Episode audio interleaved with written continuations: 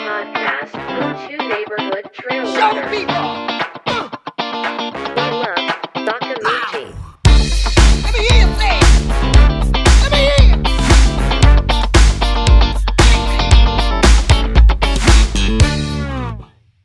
はいはい。どうも皆さんご無沙汰しておりますというかそんなに間も空いてないかなと思いつつはい。いかがお過ごしでしょうか、えー岡本敏弘です、船山です。えーこの番組「ポッドキャスト坂道は」えーウルトラランニングとその周辺のカルチャーおよびギアについて、えー市民ランナーがいろいろとお話をしておくプログラムとなっておりますはい。どうもさてさて、さてさて、いろいろありましたが。いろいろありましたが、本日は9月の22日、 はい。木曜日、木曜日。夜収録しております。はい。さあ、今日はですね、まあ、前回の放送、予告した通り。予告した通り、はい。 9月の17日はいからですね、新越語学トレイルランニングレースが、えー新越高原ではい。開催されましたね。開催されました。えー長野県とね、新潟県の県境はにい。ちょうどある、えー新越高原の五座をはい。登ったり登らなかったり周りをそうですね走ったり、えーしながらですね163キロはい。 100マイルはね累積標高7000メーターいかないぐらいですかね6800900ぐらいかな、それと並んであの110キロのレースもねはい。えー行われました。えーっと、非常にあの、2年ね、はい。去年、一昨年と、あの、コロナの影響で、開催がね、できなくて、あの非常にあの、関係者の方、いあと地元の方、そしてランナーもね、はいあのー待ちに待った。待ちに待った、はうん悔しい思いをしたんだけども、今年、天候にも恵まれて、はい。はい、恵まれすぎた感もあり。 確かに、ちょっとね、ね、一時はあの台風大丈夫かなとかってね、言ってたんですけど、はい、まあ特に問題もなく。そうですね。うん。あのーそこはあのパラパラっとちょっとね、まあちょっと、振られましたけど、うん、なんかちょっと涼しいなぐらいの。そうですね、はい。うん、非常にあのコンディションにも、まあ、あの天候だけはね恵まれて、えーっと開催されましたはい。であの本日はですね若干特別編ということであのー、まあ、新越語学はい。にフォーカスしたうん。今回の坂道の放送にはしていきたいなというふうに思っておりまして、えー恒例のニュースヘッドラインは今回の方はちょっとショートカットスキップをし、はい。えー今回のまあ、早速本編にね。ちょっと入りたいなとはい。いうふうに思ってるんですけども一応前提として、はいあの船山さんはね今回あのご友人のはい。えーっとお名前何でした米倉さん。米倉さはい。ん米倉さんはご職業はもう職業は体育教師ですね。体育教師小学校の。ちょっといかにも運動神経が良さ そうな、ね、あのすごく爽やかなね。そう、なんかそうですねうん。はい僕。も一緒にご一緒しましたけど、はいコース上でね、うん。ナイスガイで、はい。あのーまあ、船山さん、ペーサーということで、そうです。 110キロ部門でね、あのー今回、幸運にも僕とあの笹上ね、グリーンハウスで再開、再開というかあの、まあそうですね。あの、110と100マイルがうん一緒になって、そこから同じコースになるんですけど、うんまあ、そこからうん抜きつ抜かれつで一緒に行けましたね。そうですね。はい。ちょっとねそのこともあの後ほどおはい話しできればとは思うんですけども、でまあ船山さん110キロのペーサーなんですけども、私岡本はですねまあトレイルランニングを、メはンバーいの始めて1年はい10ヶ月はい。っていうところですかねでほぼほぼ友ズピットもオンラインコーチングを受けて大体そのぐらいはかい。な、まあ念願というかはい。はい、あのついに100マイルデビューということで、はいあの高校に至るまでにねいろいろありましたがあの船山さんの UTMF でのここう戦いも見つつ 100マイルは何が起きるかわからない。何が起きるるか分かんないからもう心して書かれとはい。いうふうに自分に何回言い聞かせたことか分からないですけどもはい。今回ようやくねその機会に、はい、恵まれましたはいそうですね。うんまああの新越の今年のエントリーはほら去年僕110キロにエントリーしたんでうすよ、ん。でまあなくなっちゃってはい。でこれあの主催というかな石川さんたちのはい。あのまあちょっとした気配り気遣いなのか、あの今年なんかすごくエントリー恵まれててうん。 110キロで僕はエントリーしたんだけどダメになってはい。優先エントリーがありますよとはいいうメールが来て、でそれはあの110キロも100マイルもどっちも選べますよってういう、ん。なかなかこの嬉しい粋な計らいを。粋な計らいですよね、本当にあの。ということであの僕もあのほとんど深く考えずにならら100マイルだろうっつということで時は来たと。タイムハズカムですね、ははいいタイムハズカムというかねアンクルっていうねあのちょっとユニットがいますけど音 楽わユニかッんト ない。わかんないですよわかんないですあの音楽ユニットの「タイムアズハカム」っていう曲あるんですけど、ははいそれであの行くんなり100マイルだろうということで、はい春ぐらいに優先エントリー決めてはい。で今年はねあの富士五湖がうん。 4月かな、そうですね。4月の UTMF の前の週ですね。はいまああのロードのウルトラでサブ転したいなと思って、あのエントリーして、まあ、まずロードの選手頑張って、うん。でその後あの、はいまあ新越も走れるレースっていはうい。ことだったので、まあ、富士五湖で走力を磨いて、はいまあ、その後トレイルの長いレースはい。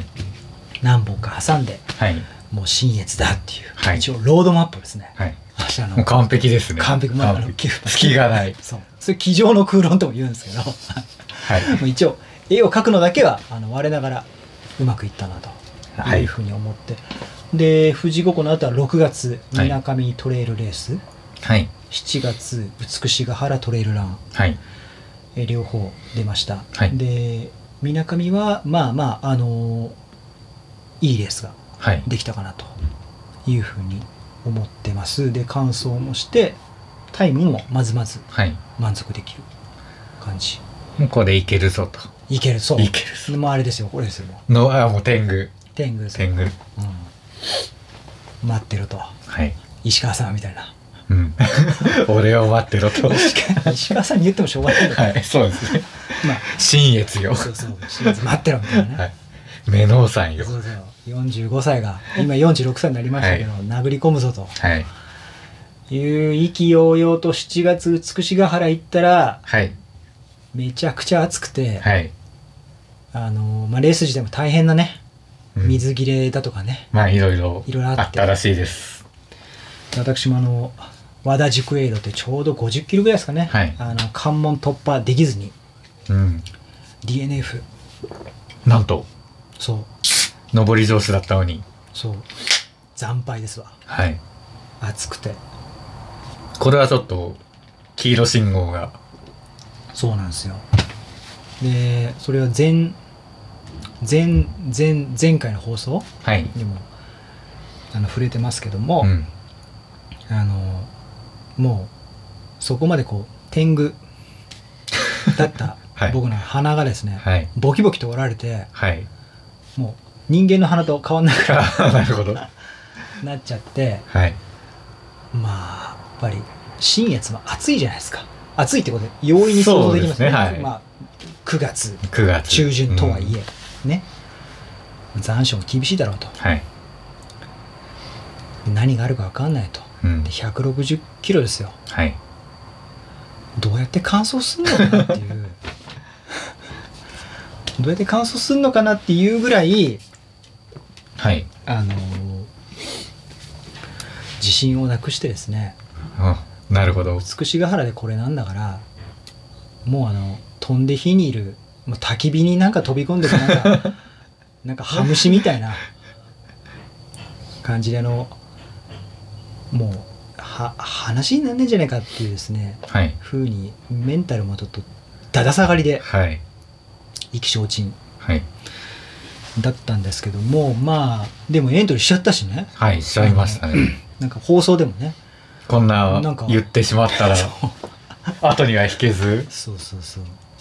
これでもう3、40強でリタイアしようなもんなら、合わせるかどうかね。そうそう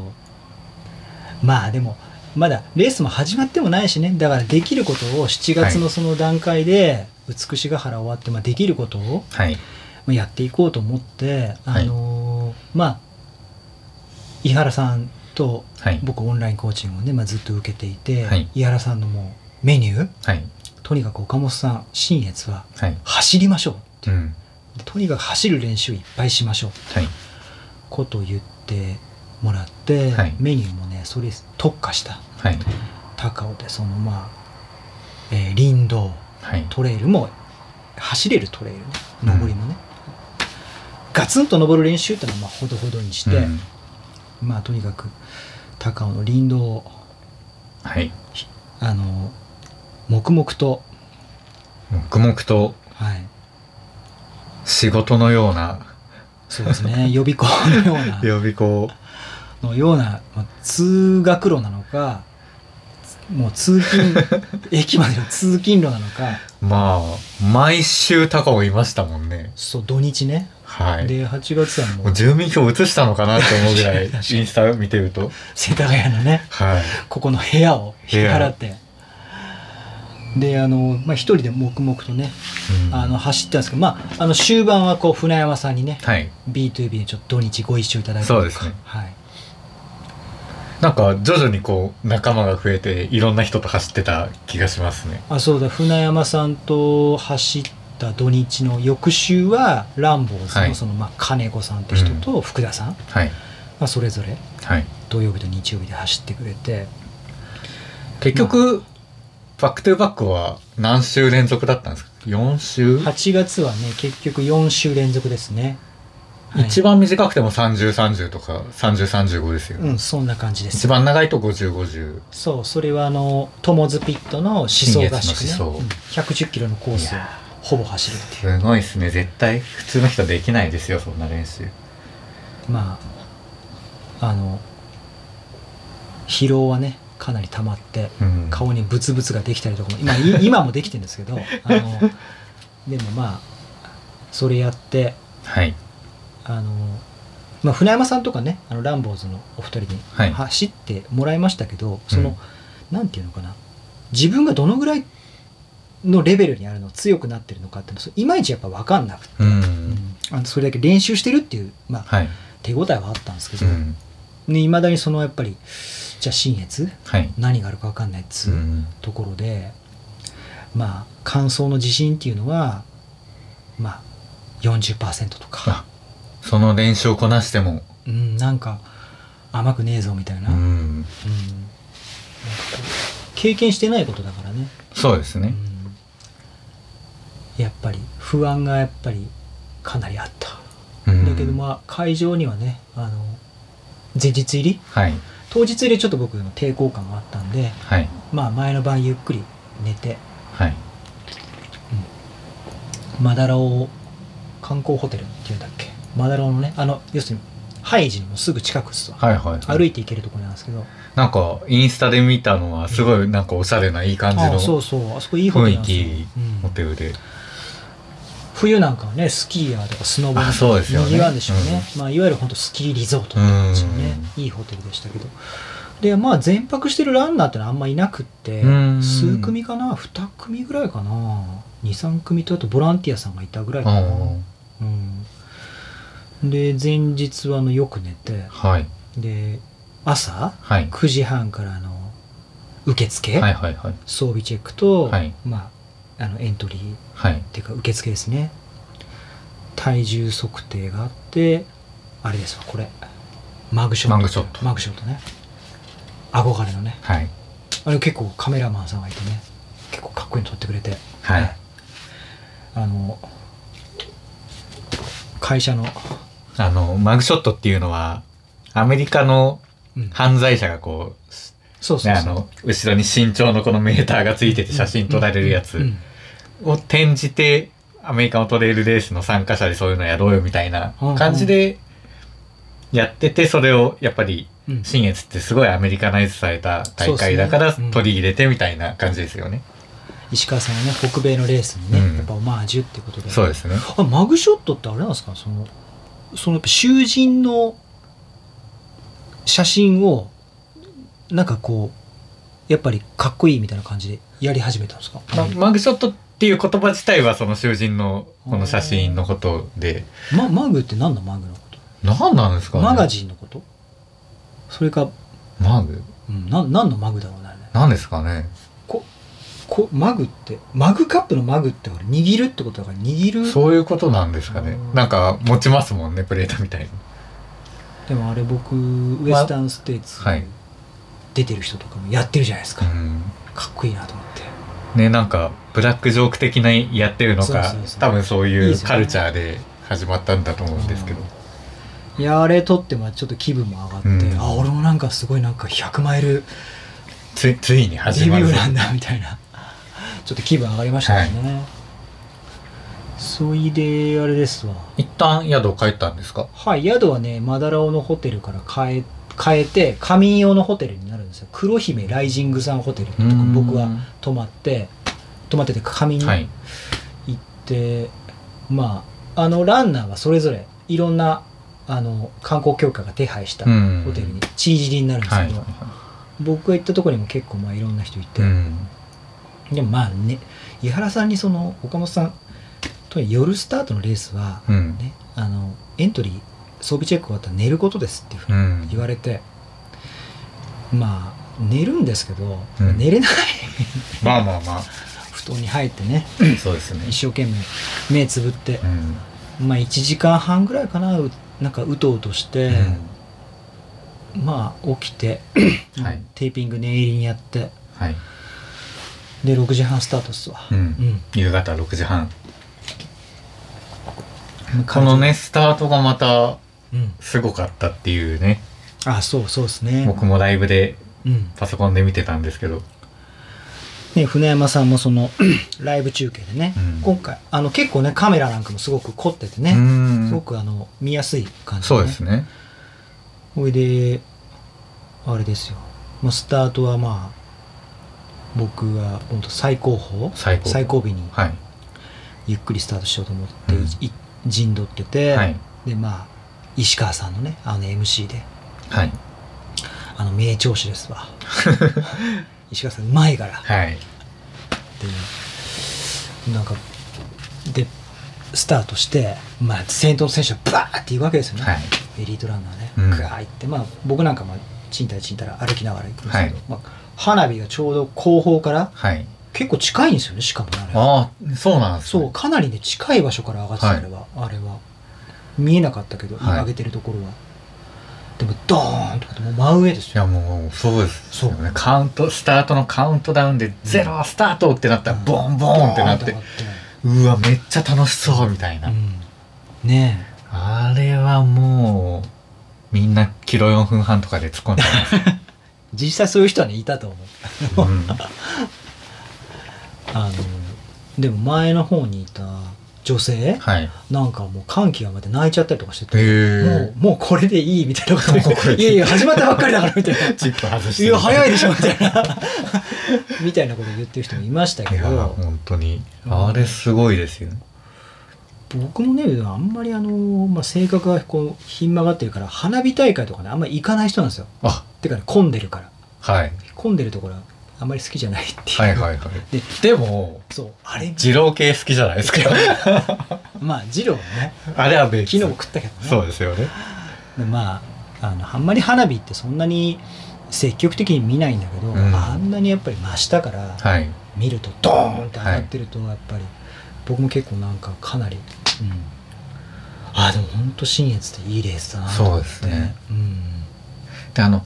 うんスタートで応援してくれてた人が、はい先にちょっと上上がってあうんで選手はなんかちょっとこう曲がっ走ってはいそこ通るんですけど、はいまあ、あのヨーロッパのレースみたいにこう人があ、ね、そう応援その人うそうの間をくぐり抜ける感じになるんですようね。んあのちょっとねだから UTMB みたいなねそうですね。あのみんなこうゲレンデの上まで登ってってね登ってくれてそうそうあのカウベル持ってる人前、うん本当にあのハイタッチとか、うんまあもうみんな頑張ってみたいな感じで言ってもらえてそれもテンション上がって、うん花火と相まって多分4分15ぐらいまでうん上がっちゃいますね多分そうもっと早くなってる もっと早くもう確実にオーバーペースなそう気でがしすねますけどね。そうそうで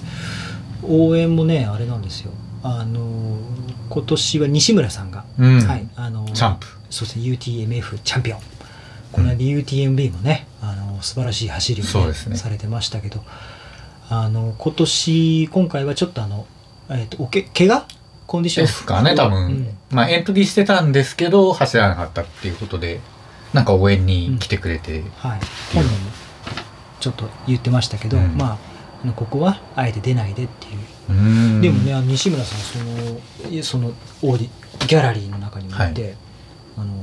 僕もグータッチはい、させてもらって、うんその後も西村さん転々としながらね34箇所でお会いしたんですよその席うで、ん誘導までやってて誘導までそういいんですかさせちゃ赤って赤色あの赤い赤いライト持ってほこっうちですみたいなこと言って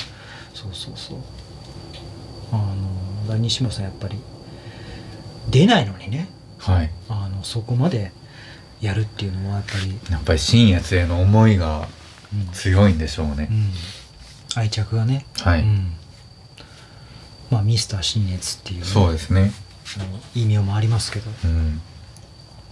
そうそうそんな感じでスタートしたんですよねはいで僕はあのまあレースのプランとしてはですね、はい実は井原さんと、はい、まあ、タイムテーブはルい作るにあたって、岡本さんの目標っていうのを教え教えてくださいとはいいうふうに言われて、はいまあ、船山さんとか周りの人にははいもう僕は感想ギリギリだから、はいそんなね目標のタイムなんてないですよなんてね、はい言ってたんですけど実ははいサブ30っていういやいやいやいやいやいやなんすかそれ実はサブ30っていういやこれかなり僕にとってはかなりすごいチャレンジングなはいいやいやいやそうですよあの目標でなんだけどまあかやるのはね別にあの言うだけならいいんで、はいそれで組んでもらって井原さんにでサブ30ペースで行こうということだったんですけどあのとはいえとはいえやっぱりあの100マイル長いのでうんあの笹ヶ峰ちょうど110キロ地点ですかね、はい笹ヶ峰グリーンハウスまでは抑えて抑えてはいとにかく下りも抑えてはい岡本さん行きましょうとはいいう井原さんの、まああの作戦をそ授かのりアドバイスがあって、笹ヶ峰から残ってた、えっと、足でプッシュっうんていうそれとやっぱりまあもう前のランナーもどんどん落ちてくるから、はみいんな疲れてキャッチアップしてモチベーションもどんどん上がるからうんメンタルも上向くんですごくいい展開になりますよっていうことを言われて、はいまあ、僕はそれをやっぱりやろうと思ってはいでスタートからはねかなり抑えてはい走ったつもりつもりつもりというとあのー実はそのサブ30のタイムテーブルはいエイドごとに井原さんに出してもらってたんですけどもう抑えて走ってんだけどもやっぱね走りやすいんですよねうん新越のトレイルって、そうですねフラットなところが多いし、本当にロードみたいに走れますよね最初の方とかロードみたいに走れるんだけど下がこうふかふかトレイルだかうら、まんあ、余計ねまた気分が ね盛り上がるんですよそうですねあのそ若干の下り基調のうそうでなんかちょっとなんかいこういな感じんかで走れるあーなんかトレ なんかいい感じでねもう楽しいみたいなこんな調子トレイルランナーに調子こかせるうんコースっていうねこれ石川さんのこれ罠なんじゃないかなって思ったんですけどもなるほどでね抑えてるつもりがはいまあ荒瀬原はいバンフはいとですね、入っていくんですけどまあサブ30ペースよりもね30分とかまだまだ前半なのに30分30分とか早かったと思 う前半もっもと前早か半ったでもっと早かったかも40分ぐらい早かったかも、そんな貯金を作ってしまったんですねでもね本当に飛ばしてるつもりはなかったんですよ、はいまあそんな感じで、うんバンフも出て赤池もまあ特に何の問題もなくはいでその次あれですかアッパーリゾートかアッパアッー。パーはでい。すね、アッパーリゾット上越妙高でアッパーに入ると多分まあ18時半スタートだったので、はい。もう深夜帯ですよねかなりそうですね。はい。もう夜更けもいいところうん。でそこら辺になるとなんかあのもう僕自身は特にあのコンディションがはい。あの変わらなかったんですけど周りが変わってきてはいエイドにはい入ってきて、アパって結構開けたエイドなんですよねおうん大きなエイドではい。あの椅子なんか置いてあるんですよはい。でマッサージマッサージの人がいるんですよはいはいはいはい。でマッサージ見ると早くも満員になってるんですよはい。あれと思ってえまだ結構前半なんだけどとか思ってマッサージ受けたらでも終わりますよね。そう結構受けてんのそれがもうもうねしかも、あれですよね、あの、椅子に座って足をとかじゃなくて、そうもうベッドにこうやっそうそうて寝てやるパターンですよね。ガチのやつねいや、あれやったらもう走れない。でなんかああと思ってでなんかねガンバフンバ君がいるんですよはい、ゴマフンバ君。ねあの、うんガンバフンバ君がなんか「あーみんなあの今日はあの暑いから補給とか水とかちゃガんンとバフンバ君声出してたんですかなんか出したへえ。なんかこう水とかあのなんとかがあるから取っていってねとかってなんかこう、はい。和ませようと思ってちょっとコミカルに喋ってるんではいすよ、はいはい。多分はい。僕が聞くに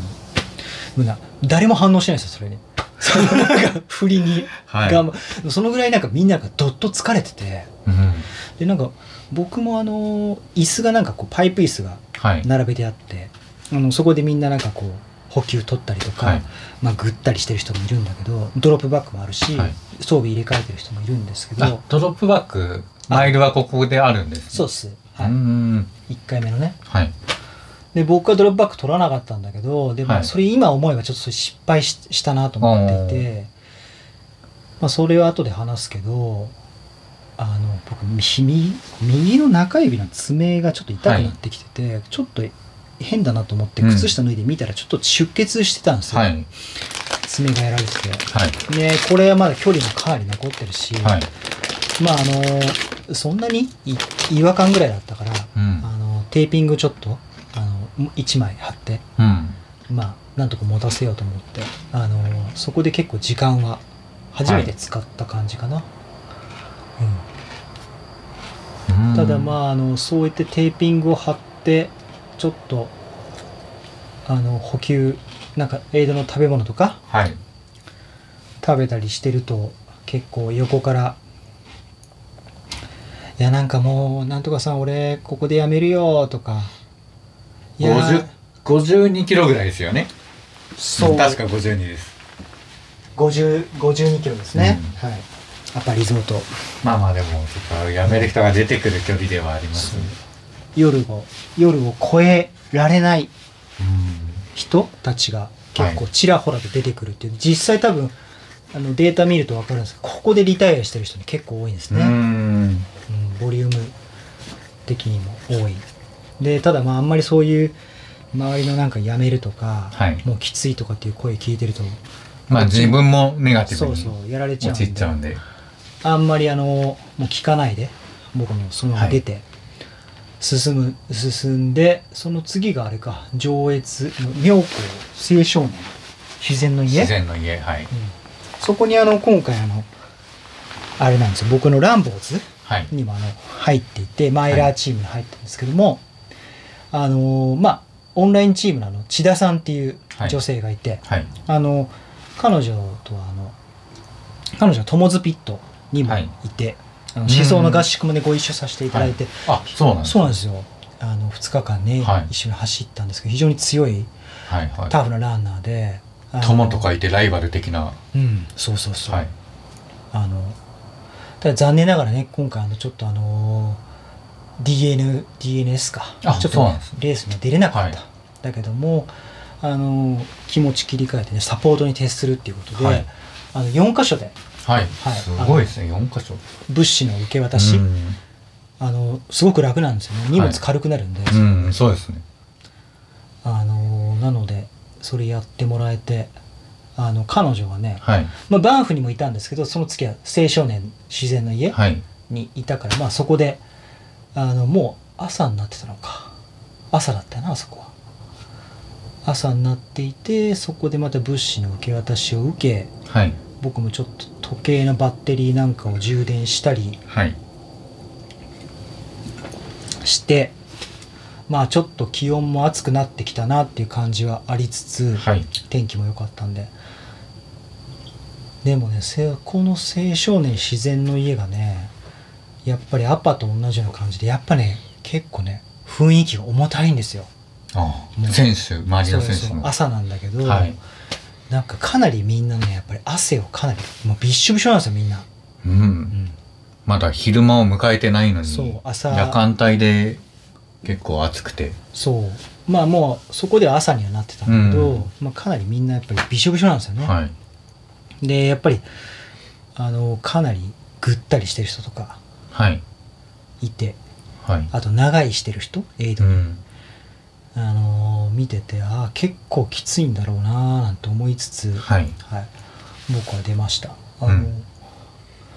後になって振り返ってみるとやっぱり夜はい、暑かったっていうことを言ってる人多いですよね、うん、そうですうね、んで船山さん2日目からだけど、はいまああの1日目の夜はい12時とかかな時計の温度計とか見たらあの気温見たら27度おー樹林帯ではい、トレイルにいた時が278度だったんですようね、ん、だから夜でもそれだと思ったより落ちないなのかな、感じそうでですすねよねでなんかこのこっちの方だとすごい涼しいのかなっていうイメージうでんすけどね、うんうんそんなに確変わかんにないですね東京とも、東京の本当に酷暑だとほら30ねうん3度4度とか言ってたからまあ大したことないっていうふうに思うけどまあ湿気がすごくやっぱり、うんあのトレイルは結構湿気が高かったので、はい、汗がやっぱり乾かないうんっていうところできつかったのかもしれないですね、はいはい脱水でやられた人って結構多かったんではないかとうん僕は推測しますまあなるほど僕は僕はそんなに暑さできついなっていうのは思わなかった、はいうん、であれですよそこを出てはいで僕のあの進み具合がはいガクンと落ちるのがその後なんだよね池の平池の平向かうとこですよね僕もあの当日入りでちょうど移動だったんでずっとあの岡本さんの位置情報を見ててはいあれなんかおかしい遅いな遅いなって失礼ですけど、はい動かないなうんうんなんかそれまですごい順調というか、はいめっちゃ早かったんですけど、はそうですねあれと思って何があったんだろあのサブ30をわずか上回るペースではい行ってたんだけど、その池の平の手前に赤倉っていうですね、うはいあのまあ、今日のニュースでもやってましたけど、まあ、スキーリゾートですね、はいあの最近はあの外国人投資家が結構いろいろホテルを、あそうなんでなんていうすねねあの今日今日は誰得情報だみたいなまあ、円安でねはいっていうようなニュースやってましたけど、はいはい赤倉赤倉温泉つながってはいスキー場があるんですよはいでそこにねあのチャンピオンゲレンデっていうね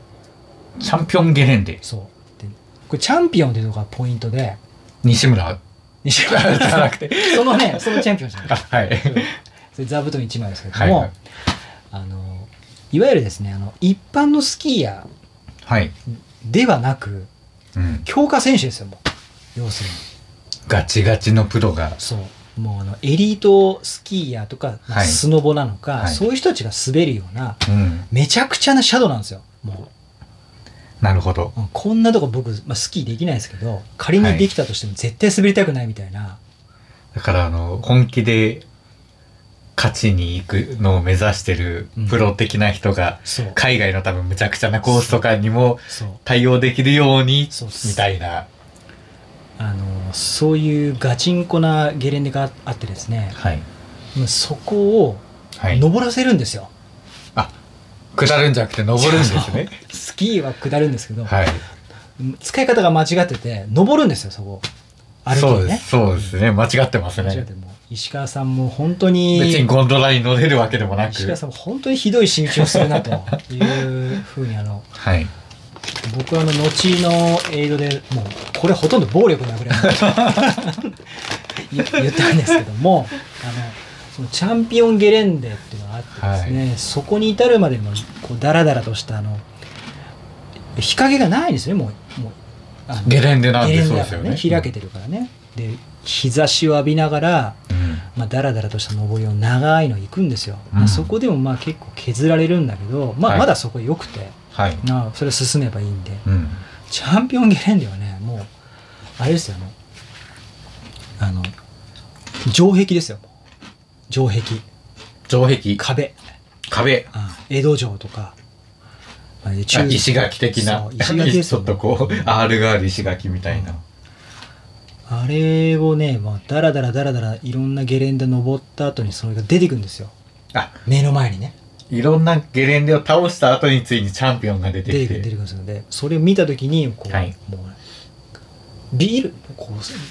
ビルのねはいなんか10階建てのビルがな目の前に出てきたみたいなあ目の前にあかなり大げさに言ってますけど、はいそのぐらいなんですようんそれ見た時に、あのなんかもう映画で言うとはいなんか主人公が満身創痍にななるんだけども、はいバッタバタと敵を倒しはいもう血まみれになりはいもう刀は折れはいあもう倒してもうこここれでいいだろうと思ったら、はいまあ、また敵がブワーって出てくるみたいなあもう終わったみたいな絶対絶命なそうそう、まあ、ちょっと絶望みたいな、はい二文字が点滅するみたいなちょっと展開で絶望が点滅したんですかどうこれは僕の登りが本当に苦手じゃないですかやっぱり遅いし、すごく苦手なんですよやっぱり、はいあのでもあれを登るのは本当に辛くてシャドウもきついし長いんですよしかももう数キロとかあるんですかうんちょっとキロどのぐらいあったのかは覚えてないけど、でも全然1キロぐらいは全然あうるん、感じですなんかあるかもね、うんどうなんだろうでまあみんななんかあの膝に手ついてね、はいぜいぜいぜいぜい言いながら登るんだけど、はい僕はあの壁面登りが苦手なんで、はいもう斜面の途中に草むらにあの座り込んだりとか、 もうこれはちょっと危険な危険な危険な兆候がそうですね初めてのお使いであの子供があの帰り方が分からなくて座り込んじゃうみはたいいなはいはいはい感じの、まあ日差しもきついしやっともう息も怠大になって登りきったところで、はいまあ、頂上なんですよね、はいいやそうするとボランティアさんがいてはい「あのまあ、ちょっとしたらもう湧き水があります」とか言ってはい「頑張ってください」とかってはい「湧き水か」と思って行くと本当にあの頂上に湧き水がはい赤倉清水っていうふうに書いてあって、復活の復活の泉って書いてあったのかな、復活の泉うん、そうそうそう、これはもうじゃあねうん、リセットされてそう、うん生き返る感じですか、まあとにかく水暑かったし飲みたくて、はい頭からもかぶりたかったし、はいまあ美味しいんですよその水は、はいはい本当にミネラルウォーターとしてうん本当に美味しくて冷たくて、ただまああの上りでもう僕はかなりやられてしまって、はいあの体もかなり熱くなっちゃってるから、はいもうその湧き水の隣になんかまた水場っていうかな沢みたいなとこあって、はいはい僕もうパンツとか全部 上のシャツも全部脱いではい飛び込みたくなるぐらいあなたくな飛び込んではないんですねあのびっくりしましたもともとあのあの失格はいなるかもしれないので、ちょっと異常行動をそういう異常行動ですね、はい、あの発狂したのかなというふうに思われかねないので、まあ、はいそれやんなかったですけど、まあ、ベンチとかに座って、はいまあすまあ、56分だったと思うけどもうぐったりしちゃってはいちょうど80キロぐらいですよねここでね80キロ過ぎかな赤プラはそうですねそれぐらいですかねまだ半分あんのかということと、足がかなり使ってしまったっていうはいことを実感していて、はいまあ、あの僕そこから僕ちょっとネガティブはいスイッチが入るんですよね、メンタネルガティブ変換器がそうあのポジティブ変換器ではなくならぬはい、ネガティブ変化球発動し、はいで立ち上がるんですよ、はいまあ、行くかと思って、はいい立ち上がったら下りが始まるんですけど、はいまあ、上りが急だから下りも急なんですよはいはいはい であの結構四頭筋使う系の はそうそうそういはいはいでみんなほら下りだからみんな嬉しいから行くんですよね、はいほいほいほいとか言ってみんな行くんですけどなんかね僕はもう左足をうんだいたい四頭筋はいあたりかなり前もも使っちゃってたのから、はい上りでねうん下りがもう痛くて痛くて、はい左を設置するとね本当に激痛なんですよ、激痛で歩くのもビッコ引いちゃうみたいな感じで、うんいやこれはちょっとまずいぞと思って、これは乾燥確率もちょっとトゥトゥトゥトゥトゥって減るうん、感じが、そうですねまだ半分残ってるのに、うん、この状態かっていうところでどんどんどんどんメンタルがねし下向きになっていって、うんでまああのちょっと立ちくらみとかもねあのパニックになり始めていて、はい水もちょっとあんまり飲まなかったのかなちょっとクラッとする瞬間もありつつなんかボランティアさんのね、はいあの横に座ってはい「大丈夫ですかちょっと休んでったらいいんじゃないですか」とかってまで優しい言葉かけられてはい横に座ってダメ元でうんロキソニンを1錠あ飲みまして、ちょっと早いなと思ったんですけど、はいこの段階で飲むのはちょっと本当は本当に何かあった時にと思ってたので、飲みたくなかったんだけど飲んではいまあでも痛いんですよね、うんであほとんど歩きしかできない、はいでもう池の平のエイドまでまだ結構距離があるね、はいうん、で行けんのかななんて思い始めて、はいはいでまあ下りが一応終わってフラットのところはいロードに出るんですよねちょっと、はいはいロードに出るとあの女の子が女の子がボランティアで立っていて、はいうん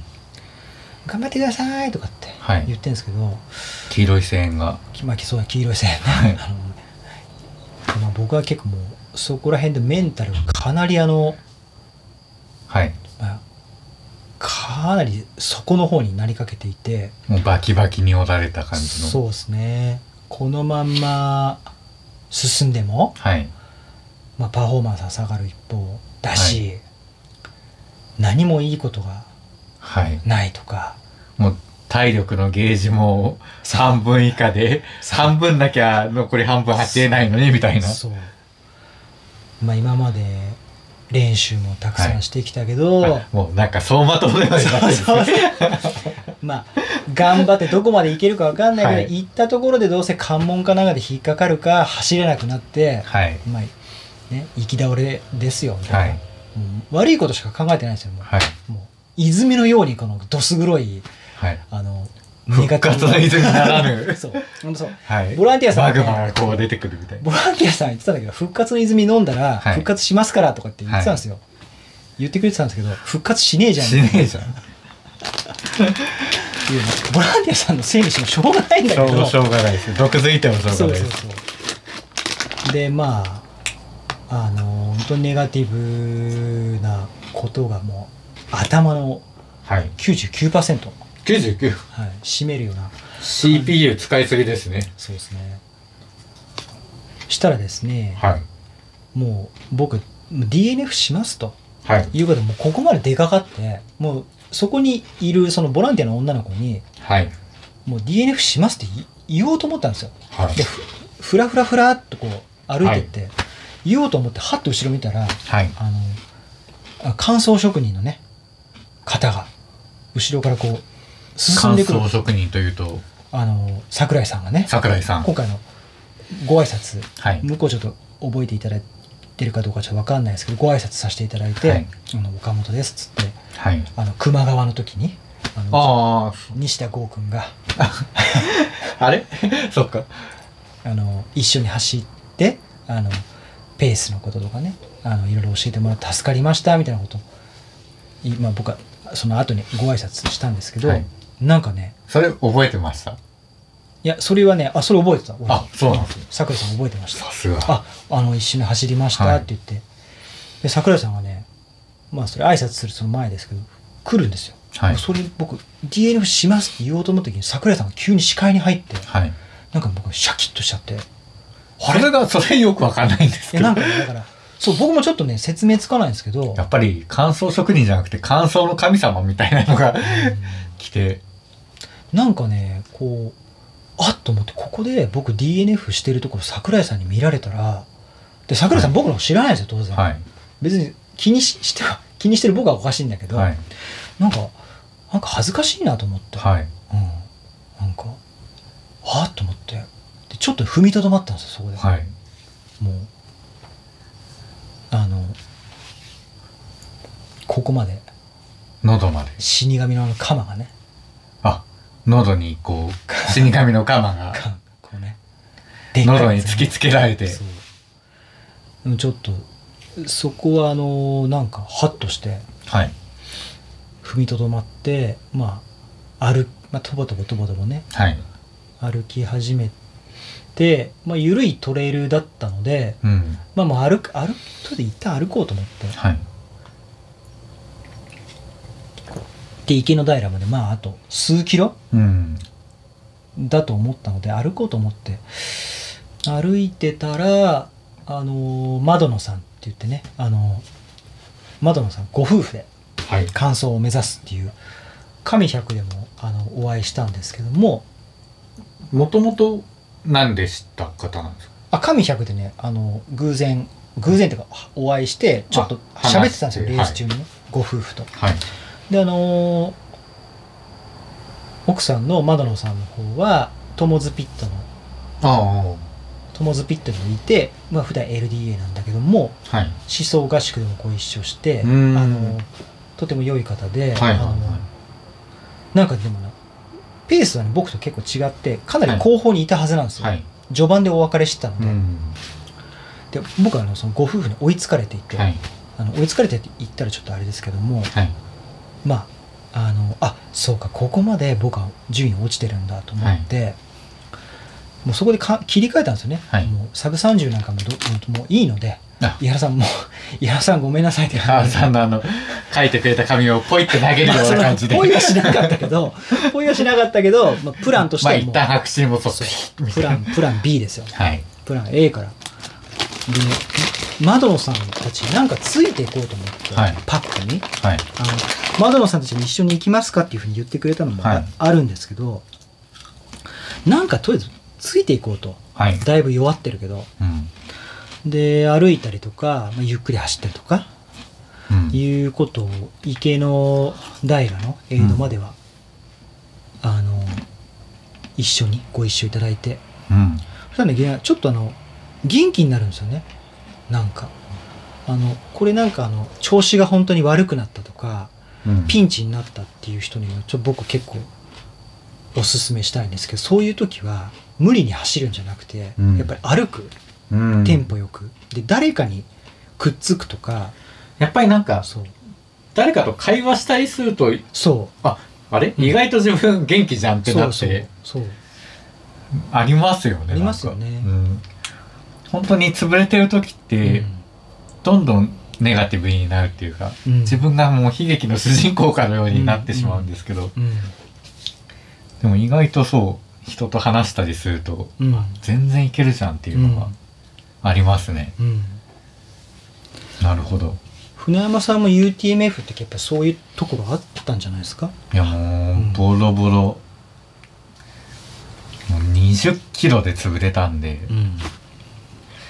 これもう家族に合わせる顔もないし、岡本さんに合わせる顔もないし、うん一緒に練習してくれた人にもとか、うんもうメンタル崩壊ですよ、うんでもそういう時にやっぱ話をしたりとか、うんあの単にこうなんていうのかなうつむいてしょうがなく歩くんじゃなくて、うんこうダメならダメなりにこうテンポよく歩くうんとか誰かにくっついてリズムを作ってもらうっていうことをやっていくと結構上向き上向いたりするんですよね。そうですねうんで僕ね窓野さんとご夫婦とちょっとご一緒して池の平のエイドのちょっと先まではい一緒に行ってもらったんですけど、うん復調しまして、うんでそこであのちょっと先に行かせていただきますっていうことで、一人でまた進み始めて、はい次の黒姫エイド黒姫はい、黒姫エイドの手前は1 0キロちょっとかなかなりフラットなうん、トレイル気持ちいいんですよすごいはい、あそこはあの僕結構快調に飛ばしてうん、キロ6からキロ6分30ぐらいはい、で結構飛ばしましたうん、でもうエイドに突っ込んでいくみたいな感じではい、わーって入ったら関門の1時間ちょっと前かなあ、はいそうなんです。はいそうですねそこであのーなんかスイッチ入ってはい、あのーこれはちょっともうゆゆっくりしてらんないなとう思って、ん、あのー笹上ねはい、っていうところは非常にこのレースの僕重要なポイントだと思ったので、うん井原さんにやっぱ笹上までは抑えてあとプッシュしようっていうことをは言わいれてたんで、まあ抑えるも何ももうそこまででかなり僕はダメージを確かに。ね赤倉で食らっていて30分突っ込ん でそうそうですねちょっとオーバーペちょーっスと赤倉でやられてやらなれんてで、うん、でもまあ笹上までははい、もう抑えるも何も必死だけど、はい、あのとにかく行こうと、いはいランボーズの千田さんもねやっぱいるんで、うん、あのなんか行けば船山さんもそのはい110キロのペーサーの人たちもうん、いるから、まあ結構雰囲気は賑やかだろうとそ うですね。思ってとにかくなんか行けば変わると思って、うん黒姫から笹上峰は結構きつかった記憶があるんですけど、うんなんか登まあずっと上りですよね、多うん分。走れる上りみたいな。そうなんか結構登ってたうん。なんかまだつかねえのかよとか思い ながら悪態つきながらあのそうそうなんか登ってたような気がしますけど笹上峰着いたらやっぱり雰囲気がねすごいいいんだよねそうですね、いいあですねの、すごい大きい映像で。そう開けてて、はい牧場なんかあっうん、て、そうですね。なんかほら MC の人いましたよね MC いますね。ねえあそこだけいたんですよ、ね、あの、双眼鏡で遠くから来る選手の、うん、あの、ゼッケンを見て、多分何かで調べて名前を呼ぶんですよ。あそうなんだ、へえそんなことしてくれたんですね、うんそしたら船山さんもその110キロのペーサーとして待機はい。しててちょっとね話できて、うん。あのまあいっぱいいっぱいでしたけどあのメンタルもちょっと上向きうん。ランボーズの皆さんにもはい。まあ普段そんなにあの走ってる時はそんな話しないですけども、うん。なんかいろいろこうポジティブなは言い葉をかけていただいたりとか「い、や初めてなのにすごいね」とかうん。あの言ってくれるんですよ。はいでいやなんかそう言われてると、まあ、お調子者なんで いや俺もちょもっうとどんどん上向きちょに。俺もまんざらじゃないのかなみたいなあ、なんだ。意外と潰れてると思ったらいけてる順位なんだぐらいの。 そうそうあのーそうなんですよで黒姫から復調してるからちょっと順位が上がってんですよねうん。でもで、笹上ね、100番台ですよ。そうそうで全然すごいですよね。で船山さんにもなんかまあ時間余裕があるからみたいうなこと言って、ん。時間は全然余裕ありますよ。僕もなんかああそうなんだと思ってそっからそうですねあのもう最後あとはい50キロか、うねん。 50キロですよねざっくりねそうです、50です。 50ってなって結構現実的なんですよね、うんあの頑張ればはい。もういろんなことあるかもしれないけどいけるとうんいうのが見えてきてで船山さんなんかもねペーサーうんね待機してて、はい。一緒にあのその後あの遅れて出たけどそう、あの、途中でね30分後に僕たちもスタートして、で、岡本さんに追いついて、結構最後の方まで、うんうん抜きつ抜かれつで一緒に行った感じですよね。そうですよね、はい途中でこうなんかお話ししながら僕も結構うん。あのまあそれもやっぱりリズムリズムができできてくるんですよねそうですねやっぱり、うんで疲れて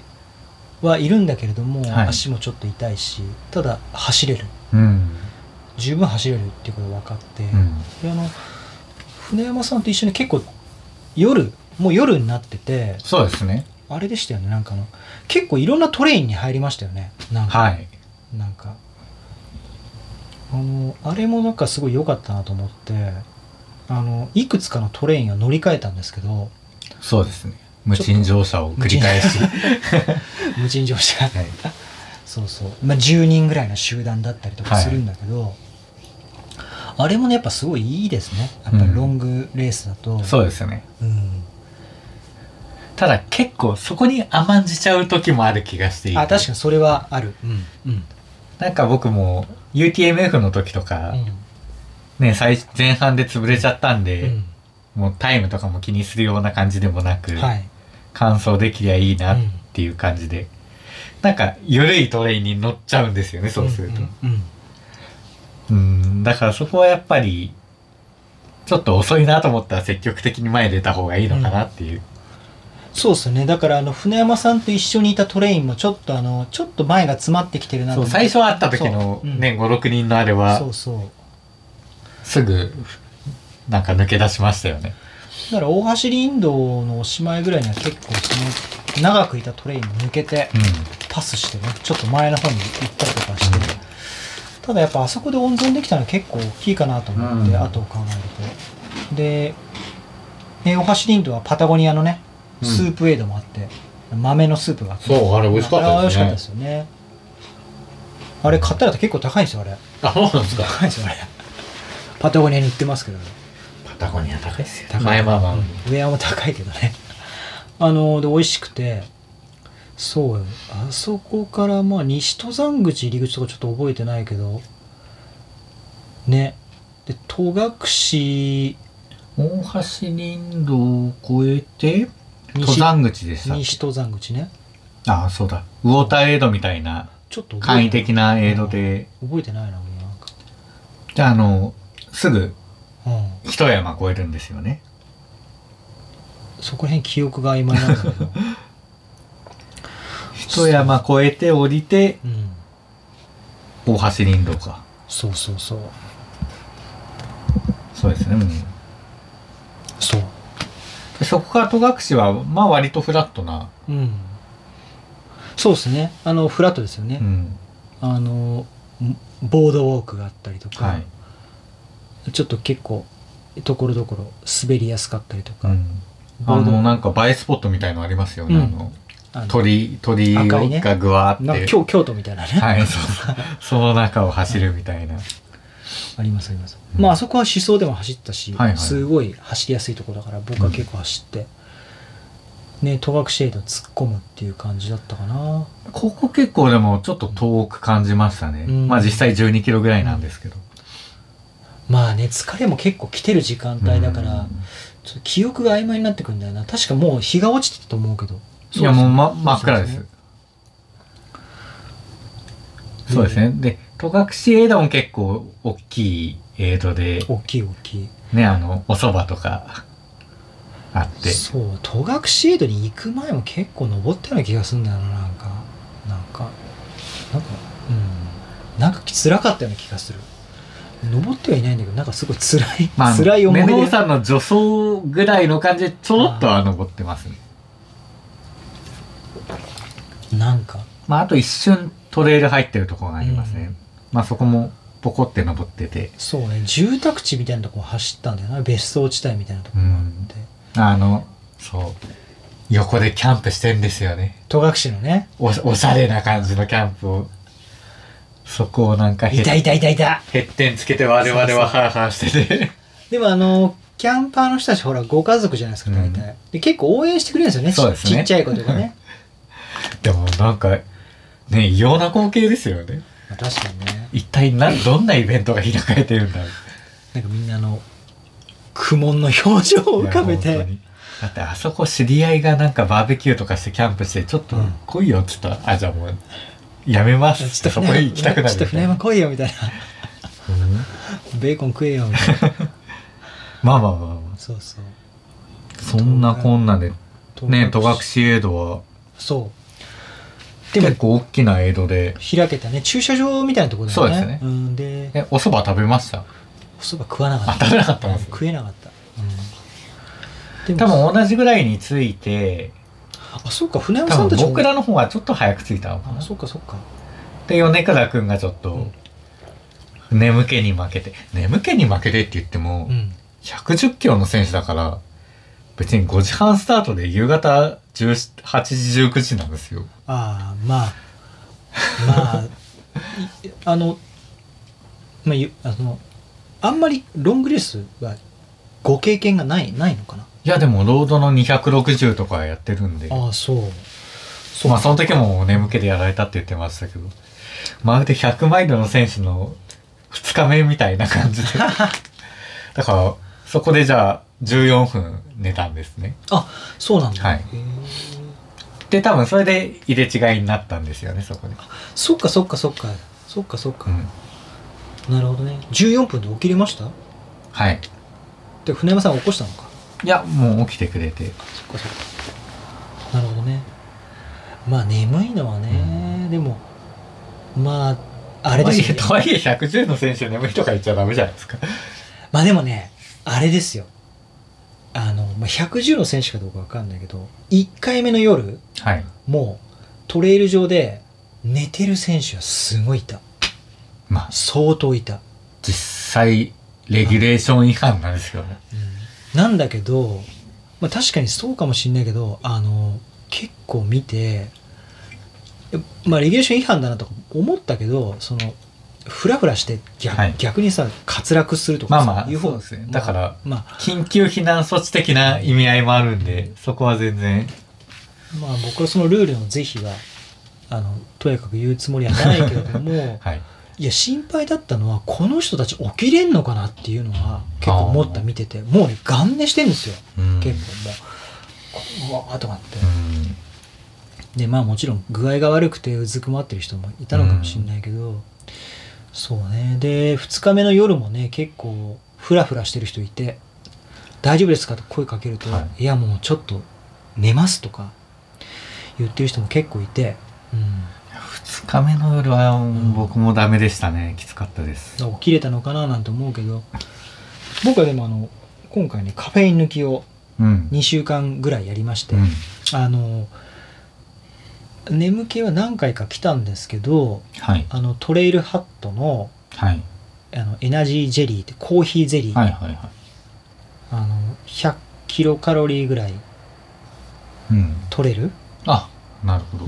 あのジェルジェルの代わり代わりというかジェルみたいな感じでカフェインも取れるそうですねコーヒーなんで、それをあのもう最終兵器としてうんカフェインピルは持ってかなかったんで、ああそうなんですねちょっと吐いちゃったら嫌だなと思って、でそれをね取りました2日目の夜、夕方ぐらいかな確か6時かうん7時ぐらいに取ったと思う、あのそれすごい効いためっちゃ効いてうんバッキーンってなって、はいあの僕そっからそんな眠くならなかった、でもカフェインうもん結構ロキソニンに似た感じでうんなんか動けるようになりますよねあそうやっぱ覚醒効果あるからねねそうですよねそうそうあ逆にロキソニンがなんかなんでそうなるのかっていう話ですけど鎮痛剤だからねうん、あれもなんか運動能力上がるような気がして、あのそうただ胃へ胃腸胃に対するダメージってやっぱあるんで、うんやっぱ使っても1回だろうなって2回はちょっと使える自信がなかったですね、まあ、確かに吐いちゃったりしますもんね下手したら、うんなのでそうですね戸隠エイドはまあ話に戻ると、はいランボーズのサポートが受けられるはい最後最後ですよはい、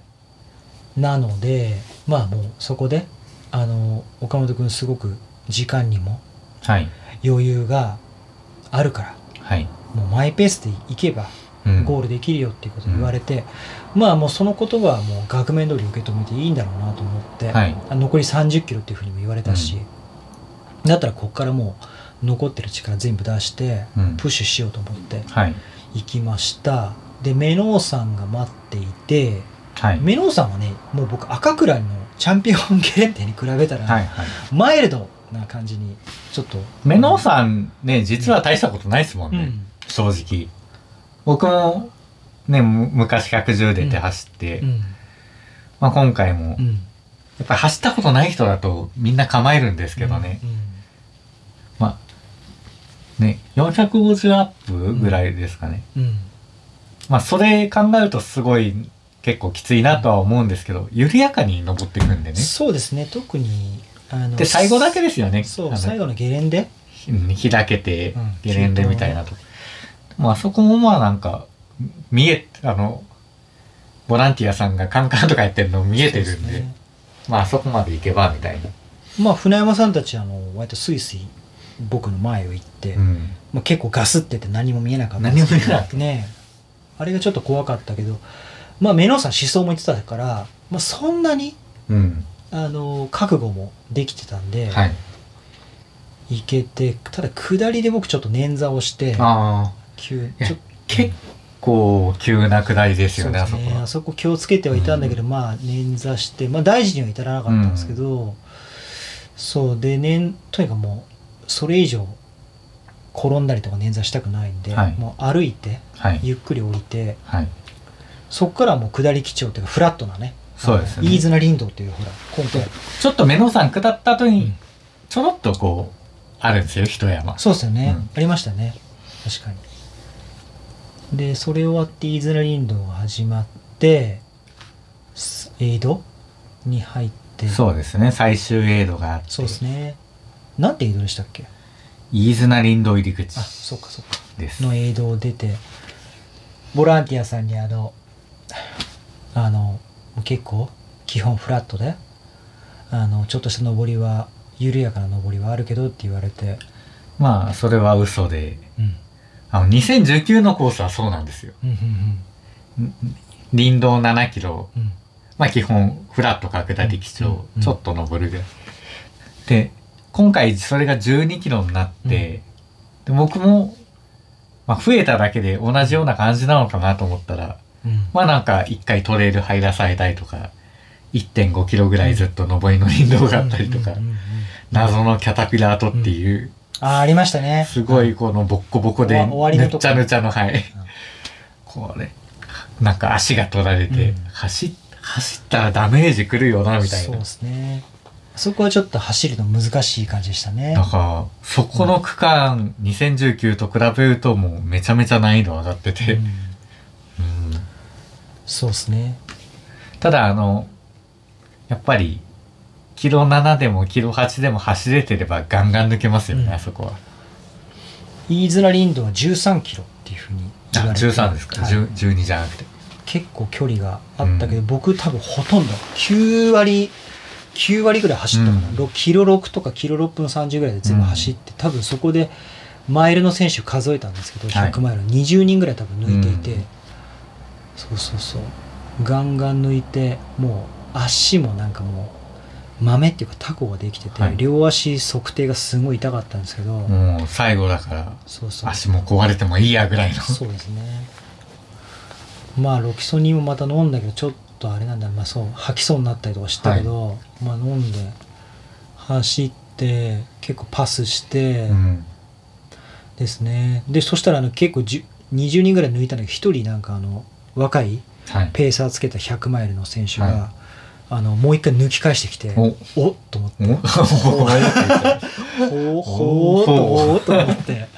早いんですよはいめっちゃ飛ばしてて、はい多分ペーサーの人が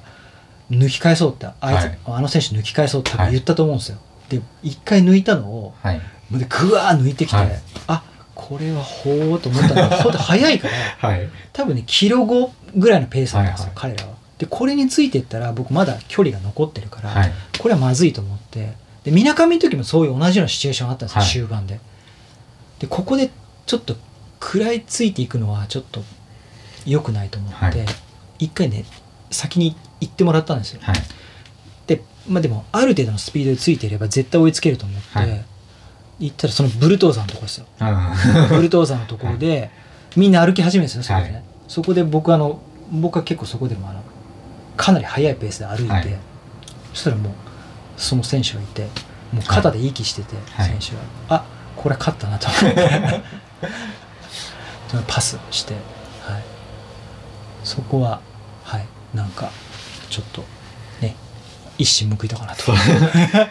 もあの区間本当うん走ってるとあ減って見えてきたターゲットロックオンみたいになり6ま個すでよねねそうで4桁だとあ110キロだと思うんだけど3桁だとあマイルだと思ってあ順位上げられるみたいなこれはパスパスしないとと思って、僕もね2019の時に、まあ7キロだったんですけどその時林道、はい、キロ5で走ってすごいねその区間全体で19位でした、あその区間、はいすごいねで、うん抜いた人数、まあ110うんマイルペーサー、まあ誰が誰だかわかんないですけど、うん抜いた人数だけ数えると50人以上抜きますす。ごいすごいねはい。いごぼう抜きとはもうまさにや、もう楽しかっ たです。楽しいですね、はい。あの必ず必ずっていうは言えないかもしれないけどそういう時が来るからね、うんやっぱり復調するとねそうですね。そうもう波がこう、ね、何回も、んもう二度と出ねえぞ、こんなクソレースとか思う波 が、多分5回ぐらいは来るんですかね、レース中に。そうね長くなればなるほどね本当にうんそうじゃあその林道を改装したということはもしかして完走できたんですかそうそしてねあの最後飯綱林道終わってからもう5キロちょっとぐらいあんのかななんかあのダラダラとしたトレイルがあのはいなんか割と急になんかこう伐採したような切り株があったりとかはいあるじゃないですすか、ちょっとぐねぐねぐねぐねはい行かされるんだけど、ゴールまで急に下りになりますよそうね下りになったりとかなんかそうそうでぐにぐにぐにぐに行くんですよ、とにかくでまだあんのかよみたい な、でも急にうん開けて、うんあスキー場見えたってなりますよねあれ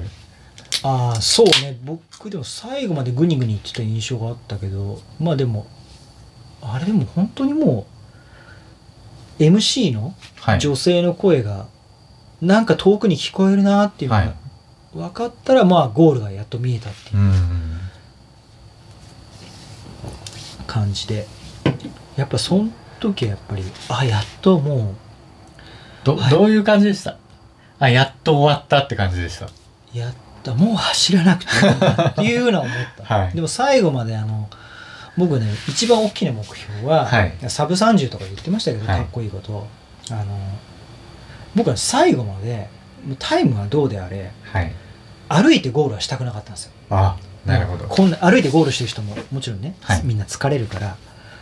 歩いてゴールするの全然いいんだけど僕は歩いてゴールするの嫌だった 最後まで走ってそうストロングフィニッシュ、はいで最後最後だけ走るんじゃなくて最後終盤の何キロか分かんないけどはい走り切るっていうことを目標にしたので、はいまあやっぱけその状態でやっぱフィニッシュしたいなと思ってはいあのゴールのその女性の MC のね、はい鉄拳ナンバー223番岡本敏弘選手みたいなことをはい言うんですよ、あのはいわ分かるからでやっぱりそれ聞いた時にはやっぱりもうガッツポーズも出たし、はああ俺できたんだと思って、はいうん、いや本当にあのいろんなことが走馬灯のようにあって赤倉で本当に本当に死にかけて本当ですよそう死にかけて笹上で会った時もいややばいかもって言ってましたもんねそうささ足が足がって笹ヶ峰でね疲労困憊でとかあったしあもうそういう一日一日や二日がかりのレースのそうねいろんなことが、みよみがえりそうねみ、まあ、み3日間にまたがってんだな結局、うん30結局感想としては僕はタイムで31時間はい14分はいでフィニッシュをしましただから3日間にまたがったレース二日ですよね2日だけどそのなんていうのかなあの月曜日じゃないですかゴールああはいそう なるほどうんはいはいだからって考えるとさその3日間にまたがってるっていうのは、まあ、いろんなことが本当にあってメノウさんでも吐きそうになったりああそうなんですまあ我慢して吐いたらまあ結構エネルギーまあなんかちょっと終わっちゃうエネル感ギじーで出すちゃうからね感じではいゴールがねうんやっとフィニッシュできてフィニッシュしたら夜中の1時40分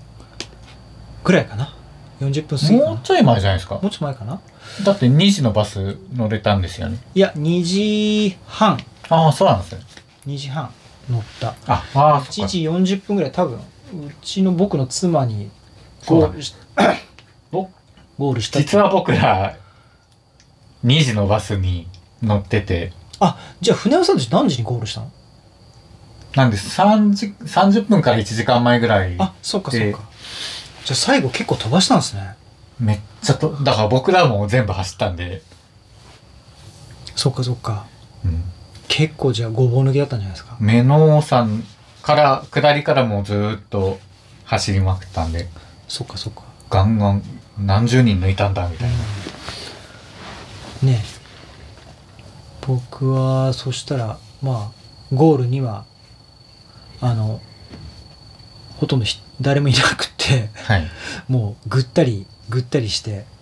うんなんかゴールした110キロのご年配のはいランナーの方とお話ししたりとかして、はい。で2時半のバス乗ったのかな、はうい。ん、そうそうただ宿に着いたのがあーちょっと覚えてないな3時 あの3時まず、完走できた、うん、この感動とかは、あそれがねでも 割とあん今まりねスルーして、そうそうあんまりね何し時かのもバスにねみたいになった。あんまりねはい。なんかね乾燥してね、まあ、ほっとしただけですか、とりあえずその日は。うんその瞬間。あのねあんまりなんか込み上げてこないですよねなんか僕はち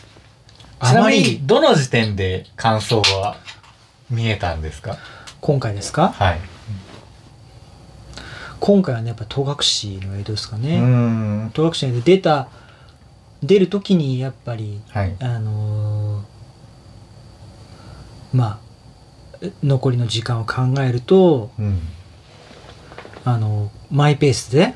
は行っい。てもゴールは十分に可能だから大丈夫だということを言われて逆に余裕が精神的な余裕がなんかできた感じかな、うんそうゴールの瞬間本当嬉しかったんだけど、はいなんかゴールして何かこう込み上げてるくるものがあったかっていうと、うんはい。とにかくもう疲れていたのであ、と りあえず座れるとか、そんな感じだったんです。そう座るんだけどこう、はい。周り知ってる人とかもほとんどいないし、うんそうそうしかもなんかもうウェアも超臭いんですよ うわ まあまあ、くっそれは、くっせーみたいな3日分のそうそう汗と涙が。そうそうでなんかあのよくねほらあの高尾とかで走ってると、はい走り終わったらいやコーラだとかねはい。ビールだとかってなるんだけど、はいもうコーラはいっぱい飲んでるまあ、別に飲みたくないし、でビール飲みたいかなと思ったら、はいでそんなに別にあの飲みたいともう疲労困憊だからあれですよね、あの、帰りの宿の送ってもらえるバスでうん、コンビニ寄ってもらって、あ船山さんたちも寄ってもらった、はいあ僕も寄ってもらった、やっぱビール買いますよねっていう。船山さんビール美味しかっためっちゃ美味しかったです。僕はドライスーパードライのロング缶はい買ったんですよ、はい。飲むぞと思ってはい。宿の部屋帰って、もうはい。めっちゃ体臭いんだけど、はいとりあえず一旦もプシュってうやるシュッてやって、はいロング缶飲んだら、はいまずい な全然美味しくないなこれ僕らもバスの中に飲んでましたけど。飲はんい。いいなこれ全然美味しくないですよもはい。うなんかね多分肝臓が疲れてるからなのかもうい一口しか飲めなかったはい。でもうごめんごめんなさいしてまあ朝捨てちゃいましたけど、はい飲めなかった寝れました。であんま寝れな翌日もだって僕何時だっけ 10, 10時だっけ10時にバスが出て、はい。あれですよ赤倉体育館。体育館の,、あの表彰式うん。と、まあ、あれはバックルの授業があるので、まあ、行きたいなと思って、あの井原さんが3位にはい。なったっていうような情報を聞いていて、うんすごい見たいなと思ったし、ねあのーいい行こうと思ってあんま寝れなかったかな寝たの朝5時ぐらいだったもうん。んなんかに荷物をはい。あと大浴場にうんライジングサンホテル、大浴場あるんだけど、はいものすごいんですよもうあ、そう。僕の体がもう泥だらけだし、あそれ大浴場で洗うのもちょっと宿の人に申し訳ないなと思って、はい。臭いしはい。で部屋のシャワーではい。あの洗ってでもう玄関先に部屋の玄関先にですねはい。上をもう脱いで脱ぎ 捨ててシャワーから上がったらもうすごいんですよ匂いがはい。えこんな匂い これ世の中にあるんだっていうぐらいの匂いではい充満してるんですよでもう早くもう密封してはい。もう密封するだけでももう疲労困憊 で1時間ぐらいかかっちゃったのかなもういろんなもの出してポケットからは密封してでそれで寝て5時に寝て8時ぐらいに起きたのかな、うん。あんま寝れなかったです、はいうん、で起きて痛い足を引きずって体育館行ったら、まあ船山さんとかねあとはい野口さんも、野口さんも今回ね、あのそうですね。あの、ペーサね吉野さんのー。ね、はい。ペーサーとして参加されていて吉野さんはなんかすごいいいすごいタイムでしたよねね。60位とかねでしたね。逆に、その、60位の選手をうんペーシングできる、 あの、野口さんの練習量でってすごい失礼な話かもしれないですけど。トレッドミルでねはい。その野口さんもすげえなっていすうごい。あ感じ相変わやっぱ走んない方が早いんですね、野口さん。そうなんですよまあそんな感じであのバックルもねかっこいい。めちゃめちゃかっこいいですね、バックル。うんバックルまあい石川さんの手渡しじゃなかったけど僕もらえてすごく、もうこれはもう、メルカリとか出しちゃダメですよ。出さないでしょほらいやもうめっち重たゃい重たいんですよめっちゃいいっすね。本当にまさにあのバックル、ねはいベルトのねリアルにベルトに使いたいっすわ、これ。そう本当にあのなんかアメリカのうん、良き文化のねなんか継承して。うんまあ、石川さんのこだわりがねはい。バックルをでも授与してるレースってやっぱ多くないですよね日本はねそうですね。ねなんか多分、新越ぐらいで、あとは草レースでやってるとこはありますけど、ねもうすごくいいうん。なんかメダルとかくれるレースあるじゃないですかロードのウルトラとかで、首にかけるはい。僕なんか結構あれまあねせっかく作ってもらってで申し訳ないですけどちょっと違和感あって別にメダルってなんかほらこう勲章っていうかなんかほらはい。えらなんて表彰台ってイメージあるじゃないですか、はいオリンピックとかでもなんか別にそんな俺すごくないなメダルでもバックルってなんかすごいすごくパーソナルな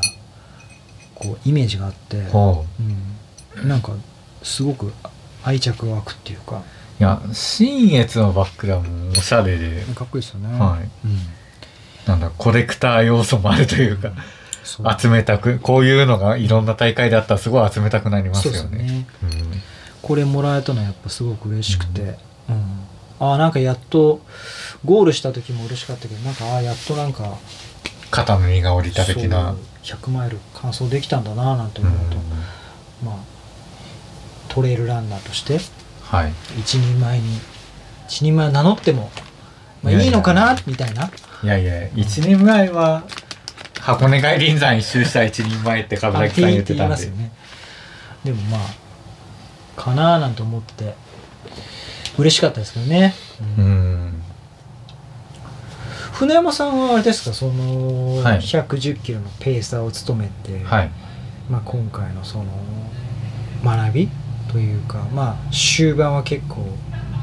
ね、眠気が、ね、あったりとかまあ、あの、しましたけど、ね、選手の眠気のマネジメントはどうすればいいのかとは思う。だうん110キロの選手がさ、眠気でっていうのおかしいじゃないですか。まあ3回仮眠しましたからね。あそうだって、18時ぐらいにもう眠くてやばいって言ってて、うんいや、普通に生活してても前の日寝てたの米さんは寝てたと思いますよ。あそうまあちょっと早起きだと3時ぐらいには起きてるかもしれないですけど。でもそんな、あーお若い方なのえお若いねいや、お僕と同期なんで、あそう40代前半です。おー若い人なら結構ほらすぐ眠くなるってなんとなくわかるんですよ、あのトレイルでね寝てた人も結構若い人多かったうーのやっぱりん。なんかやっぱりト年取るとやっぱあんま眠くなくなるっていうのはなんかあるまあもね確かになのでまあでもやっぱり眠気ってまあ個人差眠くなるともう走れなくなっちゃうんで、もうじゃあ仮眠しようっていう戦略を取りましたけうど、んうんヨネさんはそのなんか噛んだりしてましたね、あそれがうん、あガムを持ってこようと思って忘れたって言ってあーそうなんだううんん、そう咀嚼できるとね眠気が意外と大丈夫僕もなんかあのちょっと頭がぼーっとしてきたなと思ったらやっぱり、はいあの酒とばうん噛んだりとか、やっぱり咀嚼できる系ですそようねドライフルーツ噛んだりとか、あとこれドライ梅干し噛んだりとかしてました、だからそうそんな時間に眠いっていうのは、うん疲労もまああるかもしれないですけど、まあそれなはんあかると思低う血糖入ってたのかなと思って補給取ってましたか、うーんなのでうん、まあとりあえずエイドごとにめっちゃ食わせてたんですけど、うんうんまあそうですね選手がちゃんと補給できるかとかまでは見えなかったですねう、んまあそこはねあのやっぱり1時間に1回なのか、うんまあ30分に1回なのか分かんないけど、うん僕はもうタイマーでやってたんであそうのですね僕も1時間に1回タイマーかけてまあジェルは取るようにしててでまあ新越のエイドって意外と豪華なんでうんエイドでまあ彼が仮眠してる間にめっちゃ食いまくってまあそしたら全然ジェルは余って余裕でいけたんで、やっぱりなんか今後レースで売るとしたらエイドで結構食いまくった方がいいのかなって、うんまあねそうそこはまあ,、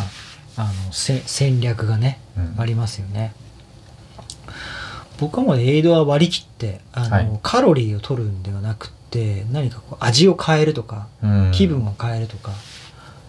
顎を動かすっていうコンセプトでうんなんかやってましたけどね、あんまり食べられる人じゃないので固形,、うん固形を固形物をそうそうそうまあそんな感じですかねまあでもこの岡本さんの大復活はうん何がポイントだったんですかやっぱねそれはねあれですやっぱねあのー池の平のエイドの手前の、はいやっぱさっき話したようにやっぱ窓野さんのごはい夫婦のパックに混ぜてもらったっていうこと、やっぱりあのテンポよく歩くっていうことですね、はいあのそうで誰かのパックに入って歩くっていうのが、はあの自分のコンディションを上向かせるうんやっぱり一番大きい切り替えられたり話したりとかでそうですねうつむいて歩いてるとどんどんどんどんあのダメになるんでそうですね一人とかでねなるほどっていういやでもななんやかんや順位もすごい上の方でしたよね岡本さんないでしたけど僕男子100位だったと思うんですけど100 100 100何位とかですよ、総ね、合100 112位い112位かまあ順位はねあれですけどねやでも初100マイルでうんこのふ2桁を狙おうかとぐらいの位置はまああのね完走できて本当に良かったのとでもやってきた練習はやっぱり、あの井原さんのそのとにかく走るはい林道とトレイルを走るっていう上りも走れるシャドウを走るっていうことをやってきたのがやっぱ終盤、うんあの飯綱林道でやっぱり結構はいはい抜けたのは、それすごく大きかったですねみんなやっぱり歩くかあのかなりとぼとぼ走ってる感じ、うんうん、本当にジョグみたいな人多かったんでまあ、みんな心が折れてたというか多分もう最終区間なんで、えっ、とケツの関門が何分、うんここ全歩きでも間に合うとかってなって、うんうっんていう人は多かったとそう思いでしまょすうね、はいそこでやっぱり安心するっていう気持ちはやっぱりあとはあるしねまあ、前半頑張って走るんですけど、うん甘いの長さに歩いちゃってる人とかも多かった気がしますね、やっぱそこでやっぱり僕もあのどこどれだけその飯綱リードにプッシュできるかってうん結構テーマだったんで、うんでやれる限りプッシュしようと思って、うんそれやりましたね、あそこはやっぱりうん歩いちゃうと何時間かかるんだ辛いよみたねなとそうはい、だからねあの来年、うんあの新越に100マイルはい110キロもそうですけど、出ようかななんて思ってる人はやっぱり走れるところはうんやっぱしっかり走る、そそううあの走らないと、ね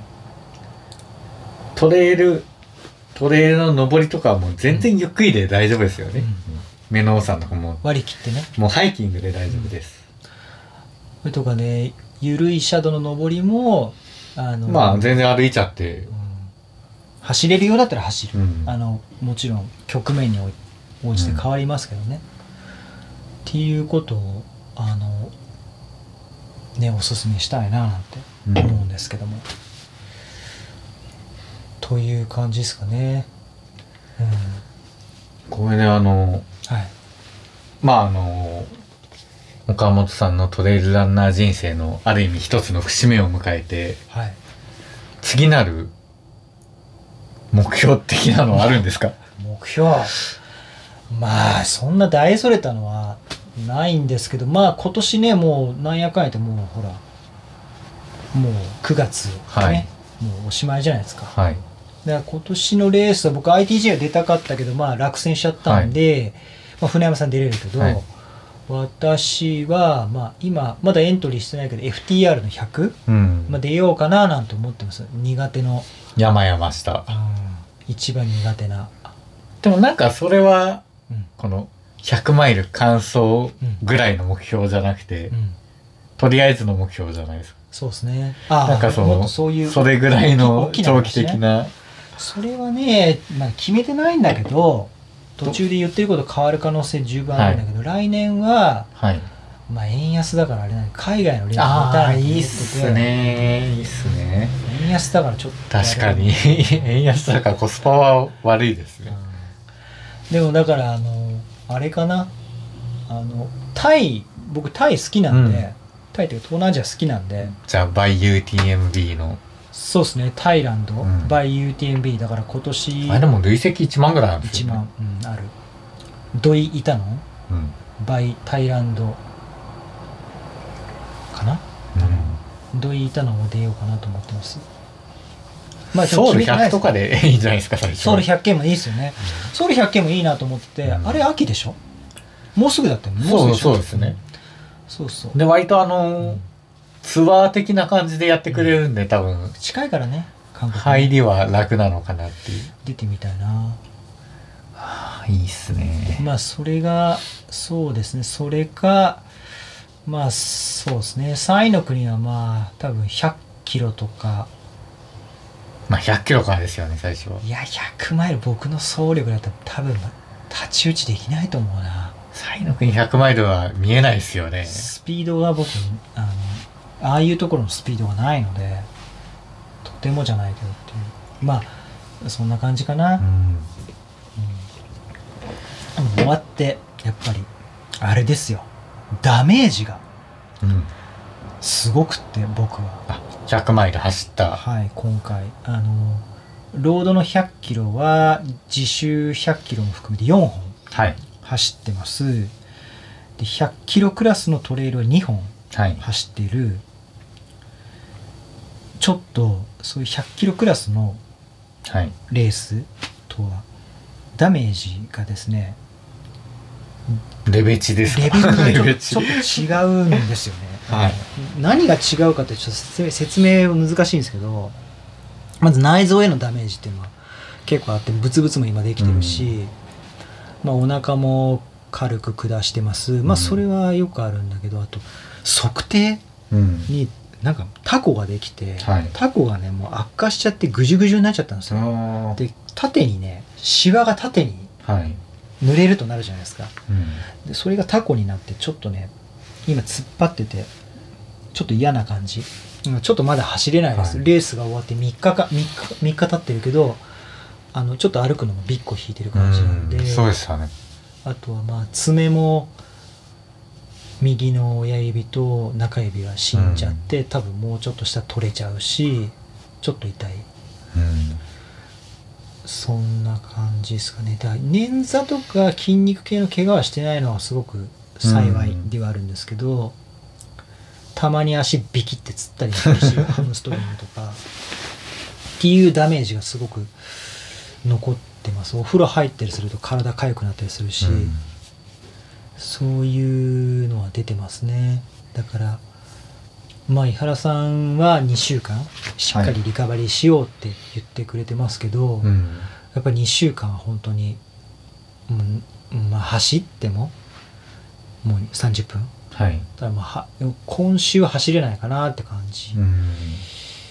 ですかね、うん、なので、うん、ダメージははいでかいですまあ100マイルもし挑戦する方いたら覚悟しろよと、うんああの人によると思うんですね体力は人人によって違うんで、うん個人差で僕に関して言うと仕事にも若干支障があるぐらいのあのダメージじゃあ余計に一日休みを取っとけとまあ本当でもそそれぐらいでもいいからそうですねいやなんか、ま でも普通普通そうしたいですよねうん、僕翌日も仕事だったけど僕も翌日 UTMF の翌日は仕事しましたできましたまあまあまあでもまあ座り仕事なんで、まあねあの体使うような仕事の人は休んだ方がいいかもしれないですそうですねとか営業の外回り行かなきゃいけないとかもう、ズームでなるべくズームとかで ん、そうですね、うん、っていうような初めての100万円学びも、そうですねこれでうん、船山も岡本さんも100マイナーになれたんで、はいまあ、僕の場合ちょっと98マイナーなんですけどまあ坂道第一部完なんですかねそうですね第一部買うかもしれないですねそうですね第一シーズンシーズン1がね なんかねこの市民ランナーとしての一つのそう頂きを うん達成したというかあのだからやっぱ、まあ、船山さんのそのはいへ経てきたプロセスとはい僕のプロセス、まあちょっと、まあ、と人によってそれ違うんだけども、あのやっ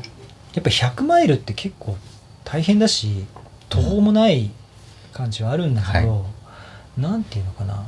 やっぱ練習すればいけま練すよね習でもちゃんとすれば、うんあの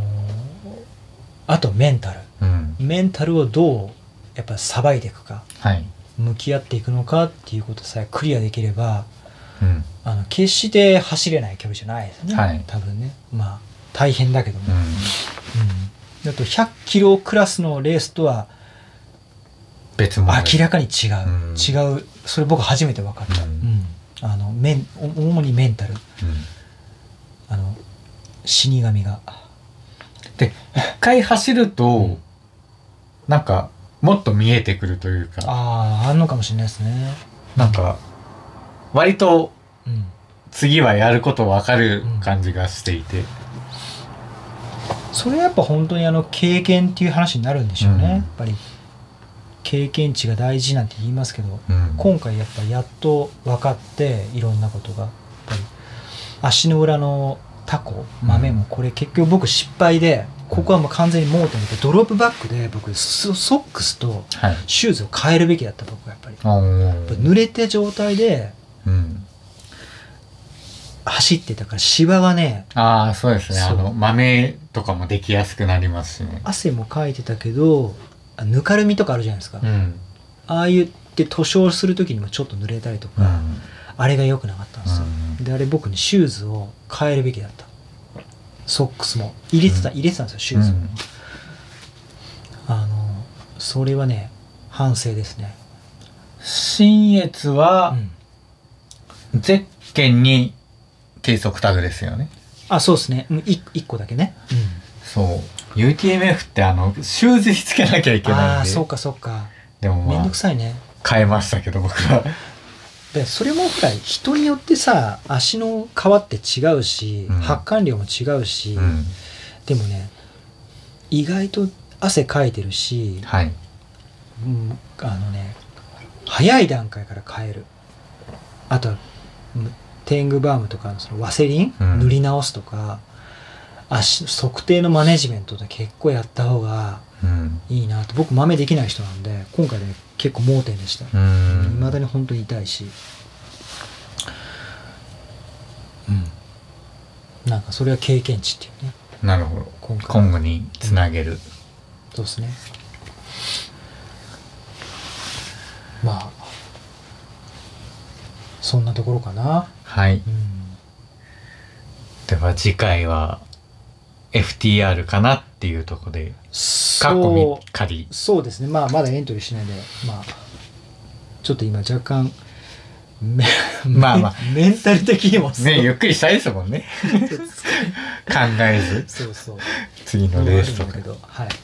まあまたなんかねあのトレーニングもするんでしょうし、はいなんか一回ぐらいなんかファンランとかしたいいやなと思そうですうよなんかもう追い込んだりとかもう、うん、なんか映像全部楽しむとか、ねえーこれなんだ、飛騨牛出んのか、これ何色美味しいとかね、やりたいですよやねり。たいですよねまあそうういう船山はあの、10月1日に、東京東京100の30キロの方、30キロっていうか36キロなんですけど。東京30ですね、はい。うん、結局あれですかあのエントリー人数何になったんですかあれ多分30は16人とかそん、18とかそんぐらいですよおね。ー100の方が30何人。精鋭じゃないですかいやーでも、 えりすぐりじゃないで一すか回思想したんですけども、はいはいめっちゃめちゃきつくて、破切ねよりきつかったです。 30キロなのに、はい。あー、うん。あそもうう何がきついですかなんだろうす削る全ての要素があるというかうんうん走らされて削れるノコギリみたいなギザギザで削られるドーン登ってドーン降りるで削られるみたいな全ての要素で削られる感じで正直関門ファイターになるのかなっていう制限時間怪しいですうんえ制限時間何時間ですかえっ、と、東京30の方は8時間。で、東京100の方は、あの、同じゴールのとこで関門があって9時間。うーんただ、あの、インターネットでいろいろ思想した人を見てると、うん誰一人として制限時間内に走れた人がいないっていう。なんなら制限時間内に走れないどころか、正規コースを回ってちゃんとゴールまで行けた人が2人ぐらいしかいないんですよね。あで、1人は13時間かかってて。ーすごいね、うん30キロです累積3000メーターとはいえそんな時間かかるのちょっと僕イメージつかないでいすや、よ、ね、もう異常、異常です。で、本当だったら明日、思想もう一回行こうと思ってたんですけど、うん雨なので、まあ、ね、雨だと何時間かかるかうん全然計算できなくなっちゃうし、まあ、ツーツー滑って、怪我の危険もあるんで、やめようとは思ったんですけど。確かに大事な時期ではありますから、リスク取らないでいいとそう思でいすねま。すだったらもう休んで迎えた方がいいかなっていう。まあ、そう、あの、主催者がね、ライバルは最悪に最後にって言ってるぐらいのきつさはやっぱありますね。よく考えてますよね、うんそれを言う言うだけのことはある、うん非常にタフなコースタフな。設定東京ね初のね、そうですうんね。そっかまあね補給もだってノーノーエイドでしょ3 0キロ30キロはノーエイドでだすね。からハイドレーションとフラスクでお水2.5リットルは持ってく予定です。 2.5で足りるかな気温によっては結構危ないんじゃないかなって気がするけどねまあでも、一回試走した時は、大丈夫でした2リットルで、まあ、30キロまでは行けましたいね。けた、うん、まあ、2リットル余って。ただ、その30キロ地点から600アップがあるんで、そこビビって僕はエスケープしたんですけど。ねまあ新しいよねそのその距離感ですごい厳しいっていうねいや本当になんかねなかなかあんまないですよね、いやーだからあの、参加資格がはい、 30、東京30だと30キロのトレイルランニングレースって書いてあるんですけど、いやいやいや、そうミドルレースで上位10%以上はいは100マイル上位30%以上とかそんな感じでしないとうん完走できないと思いますよマジで。まあそのね船山さんと一緒に走るランナーの人はどのぐらいのねバックボーンをねお持ちなのかちょっと定かじゃないけど、まあタフですよねううんまん、うあんサイの国の初回みたいな感じでうん伝説に残るレースになるかもしれないですので。ねえだから船山さん僕が思うにその非常に ITJ だとか日光マウンテンランニングとかで結果も出していてうん、フラ比較的走れるで走れる。コースが得意っていうね、はい。あの印象がある、まあ、あの経験の薄い山々した。山岳系の、はいねバーチカルな要素が強いうん。ところでね、まあ、10月頭、ね、また終わったあたりで放送収録しましょうか。お願いします。じゃあ一緒に走る友達に言っときます。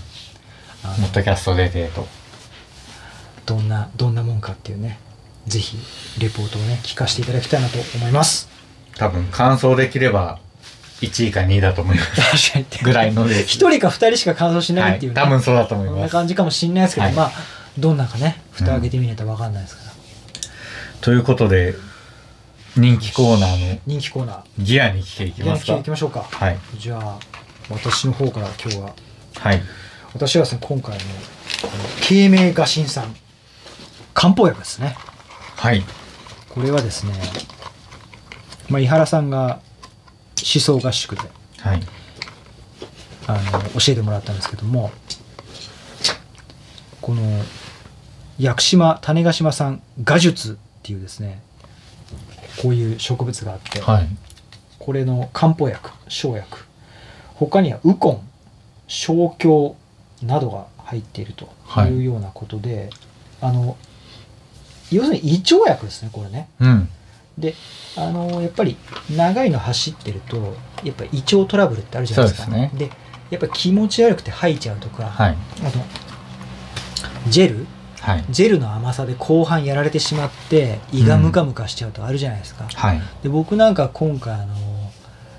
ロキソニンも飲んだし、はいあとコーヒーもの、ね、コーヒージェルも飲んだので、うん胃がどうしてもムカムカするんですよね、はで今回僕ねこのガシンさん6袋ぐらい飲んでるんですよ本当。 それで逆にやられそうな気もするでもします。あのやっぱねすごく効いた僕はあうーの、ん。い胃酸がぐわーってなってきてるとちょっとうわーってななる時あるじゃないですか、はジェルとベスパとアミノ酸混ぜて飲んだ後とか、はいうわーってなるんだけどでその後飲むと5分10分ぐらいでやっぱねこう結構さーって引いてくるんですよへー気持ち悪さすっが、きりする。うん、これネットで買ったんですかこれネットで買ったえこれねネットで売ってますケイうメんイケイメイガシン酸ケイメイが審査。そう普通にうんドラッグストアとかでは、あ松清とかでは売ってなかった、うん探したけどやっぱりネットで買うのが一番手っ取り早くてあそうででそうそう胃酸を要するに止めないで説明書が入ってた胃胃の胃の粘膜をはい。保護するうん。胃粘膜け胃の働きを高めて消化を助ける胃粘膜血流を高め胃粘膜障害を改善する胆汁分泌を促進して脂肪の消化を助けるですそっのてガスター10とかだと胃酸を止めちゃうか止らめっちゃう、ていうお話です、そうね。それは井原さんのポッドキャストでも話したけど胃酸を止めちゃうのは一番やっちゃいけないことで、うんなんでかというと栄養が分解吸収できなくなっちゃうじゃないですか、それ止めないで胃をやっぱり保護するう。ん。改善するっていうところがこの漢方薬のミソでなるほど。あの苦くて苦くてまずいなんて言うんですけど僕はねそんな苦いと思わなかった、ううんんあの全然大丈夫じゃあぜひ、あの、胃腸トラブルに苦しんでる人は、ケイメイが新酸。そうだからそう慶明が新さんでねあのー僕メノウさんはい。でにの戸隠シェードでロキソニン2錠目飲んだんですけど、はいい、や案の定やっぱり気持ち悪くなってきて、はい。結構メノウさんの上りでなんかあのあの結構吐くかもみたいなはい。あったんですけど飲んだら2 3 0分ぐらいでやっぱり改善してうん。で最後はあの全然飯泉リンドンも吐くことなくはい。走れましたうーん。 6袋は結構多いような気 が6袋は元気でも飲めない気がします。 よくあの船山さんお酒よく飲むから、はいあの二日酔いとかねそういう時あいいいいと思いますよそうなんですかだからこれあのダメ東京30でもこれ気持ち悪くなるかもしれないからはい。あ、これじゃあ、明日用と本番用でいただきます。前日飲んだりしてもいいみたいですよ、へーあの別にたくさん飲んであの障害があるというふうには僕は思わないので、はい。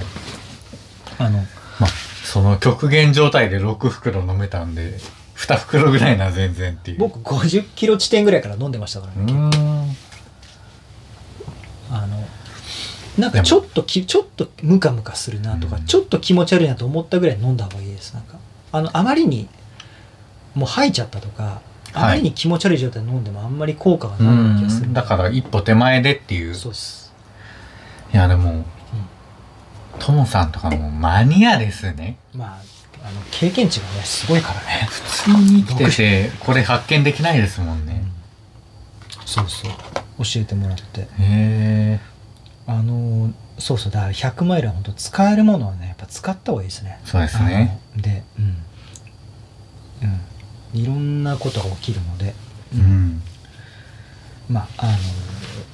おすすめですねこれ内臓、はね胃腸系の胃腸胃腸をいたわろうっていうねトラブルには、慶明が新さんをぜひ、メガシンさん使ってください。はいということで、さ船山はあの、前回に続き、インナーファクトさんの、はいえおっとそれはー、メンズシームレスインナーパンツ、そう通称変態パンツ。変態パンツあの、一応、はいこの坂道で、はいギアに危険を解き、はいその紹介するのは持ってこいっていう話で、はいはいまああの、ただ、イン、ねインナーパンツをそのまま持ってくるのもあれだったんで、はいはい封は開けてないのを持ってきました。あーあそうなんですねあはい。あほほあの保存用なんですねそれねいや、まあまあまあ、ああの、のこれはもう開けていいんですけど。はいはいいはいあやいいんだでっすかて、履いたやつ持ってきてどうですかって頼むまあまのあ嫌じゃないですか崩れはまあっていう。き気にしないですけどねなのあでそこは実物初めて見ますねこの、なぜ変態パンツと呼ばれてるかっていう遊こ園とがが、まあ、僕もちょっとよくわからないけどねそんななめっちゃ薄い生地で、あーただ、この、股関節、股間が、あらなんでしょう、こスのケ、スケですね立体加工あなんですよ本当ね、だまず。うんで、ここだけなぜか、あの、ここだけスケスケっていう。いやなんかえちょっとエロい感じい や、 そう、そうなんですよ。えー、あそれが何変態パンツと言われるゆえんゆえん。そうなんですねだから、ね、その、へー立体加工って、ああそこの、な、なんて言えばいいんでしょあうあね。のまあ睾丸の部分ですねね部分がこう、はい、はいブラジャーみたいな、こう、立体加工で。で、あの、汗をかかないようになぜかここだけ、ええスケスケなんです。生地がだから薄くなってんのここだけ、そう、薄いんですよへ。ーその大事な部分だけね、はいおー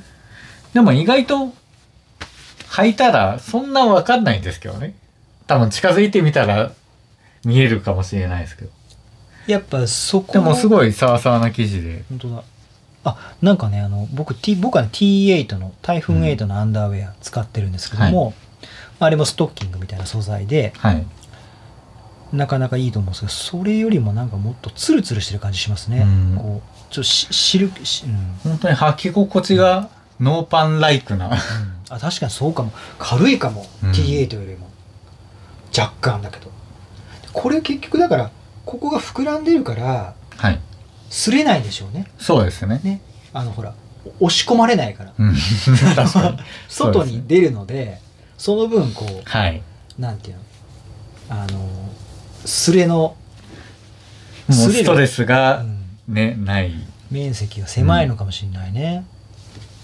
これでも本当にノーパンライクな履き心地って僕は言ってるんですけど。あとこう丈が T8 はもうちょっと長いんですようんこれよりももうちょっと長いんだけど、これ多分ショートパンツそうです、履いた時にもあのあんまり見えないあんまり見見えないそうでそす、こがいいいかもしれないですね、T8 見えちゃうからあの若干ストッキング感があるんだけども、うんアンサー4の短いのとか履くと僕はあんまり相性が良くないかなと思ううんですけどうんーんそうなんですねこれは本当に、はいそんな高くないですし、はい一回試してくださいっておいういくらですか多分1000 1100円とかだったお気が安しいまなすそれへー違うかなごめんなさい違ったらすいません、でもインナーファクトさんは非常にその、まあ、前回のフラスクといい、はいそのなんていうのかなあのーまあなんかあの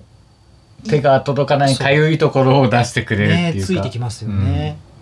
あるとやっぱりあこれあると助かるなっていうところをうん、うんがついてくるっていうよく考えてプロダクトをね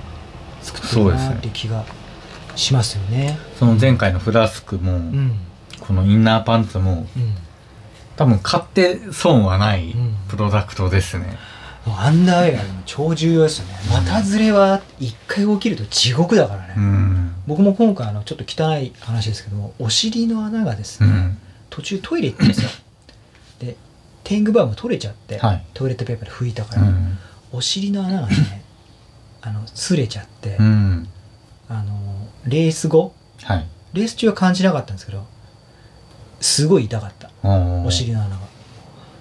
ていうことがあるんであの股ずれまたすれを侮るとありの一撃 ですねいやほんと出血するからねひどい人いや本当に、うん激痛でしょそうですね股ずれ肩のザックずれ T シャツの乳首ずれあたりそは、うねなんすかねなんない時はなんないんですけど一回なるとめっちゃきついですよね、まあその時の発汗量だとかねうん活動時間だとかいろいろあるんで体体質とかも体型とかもあるからね、はいまあ侮るとなねのでインナーファクトのメンズシームレスインナーパンツおすすめですまあ、今ねとても売れてますからはいはい、あと前回あの紹介したインナーファクトのフフラスクはいはいもうこれ聞いて買いましたって言ってくれた人がいるらしく、うん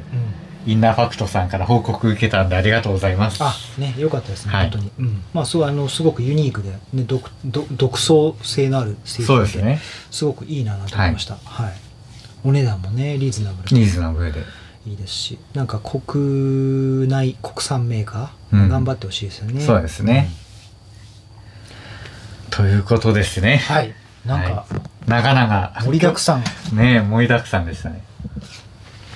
ですねはい今回も2時間近くの収録になりましたが、はいお楽しみいただけましたでしょうかですとねいうことですね。ではでは、じゃあ、次は東京30が終わった、またあたりに、船山さんの30キロなのに、ものすごくいミやーッションインポッシブルなレースを岡本さんの100マイルぐらいのなんかいろいろ伝説が残りそうで怖いですもうでも、とにかくね、もう、無事にね、あの、完走してほしいなと、はい頑張ります。はい、完走イコール多分2位か1位だと思うんでそうですね。シンプルでいいですよね。はいはい。ということで、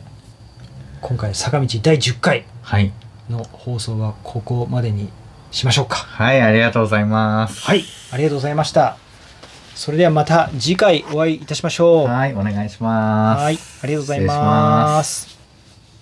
An ultra running podcast from two neighborhood trail Show runners. people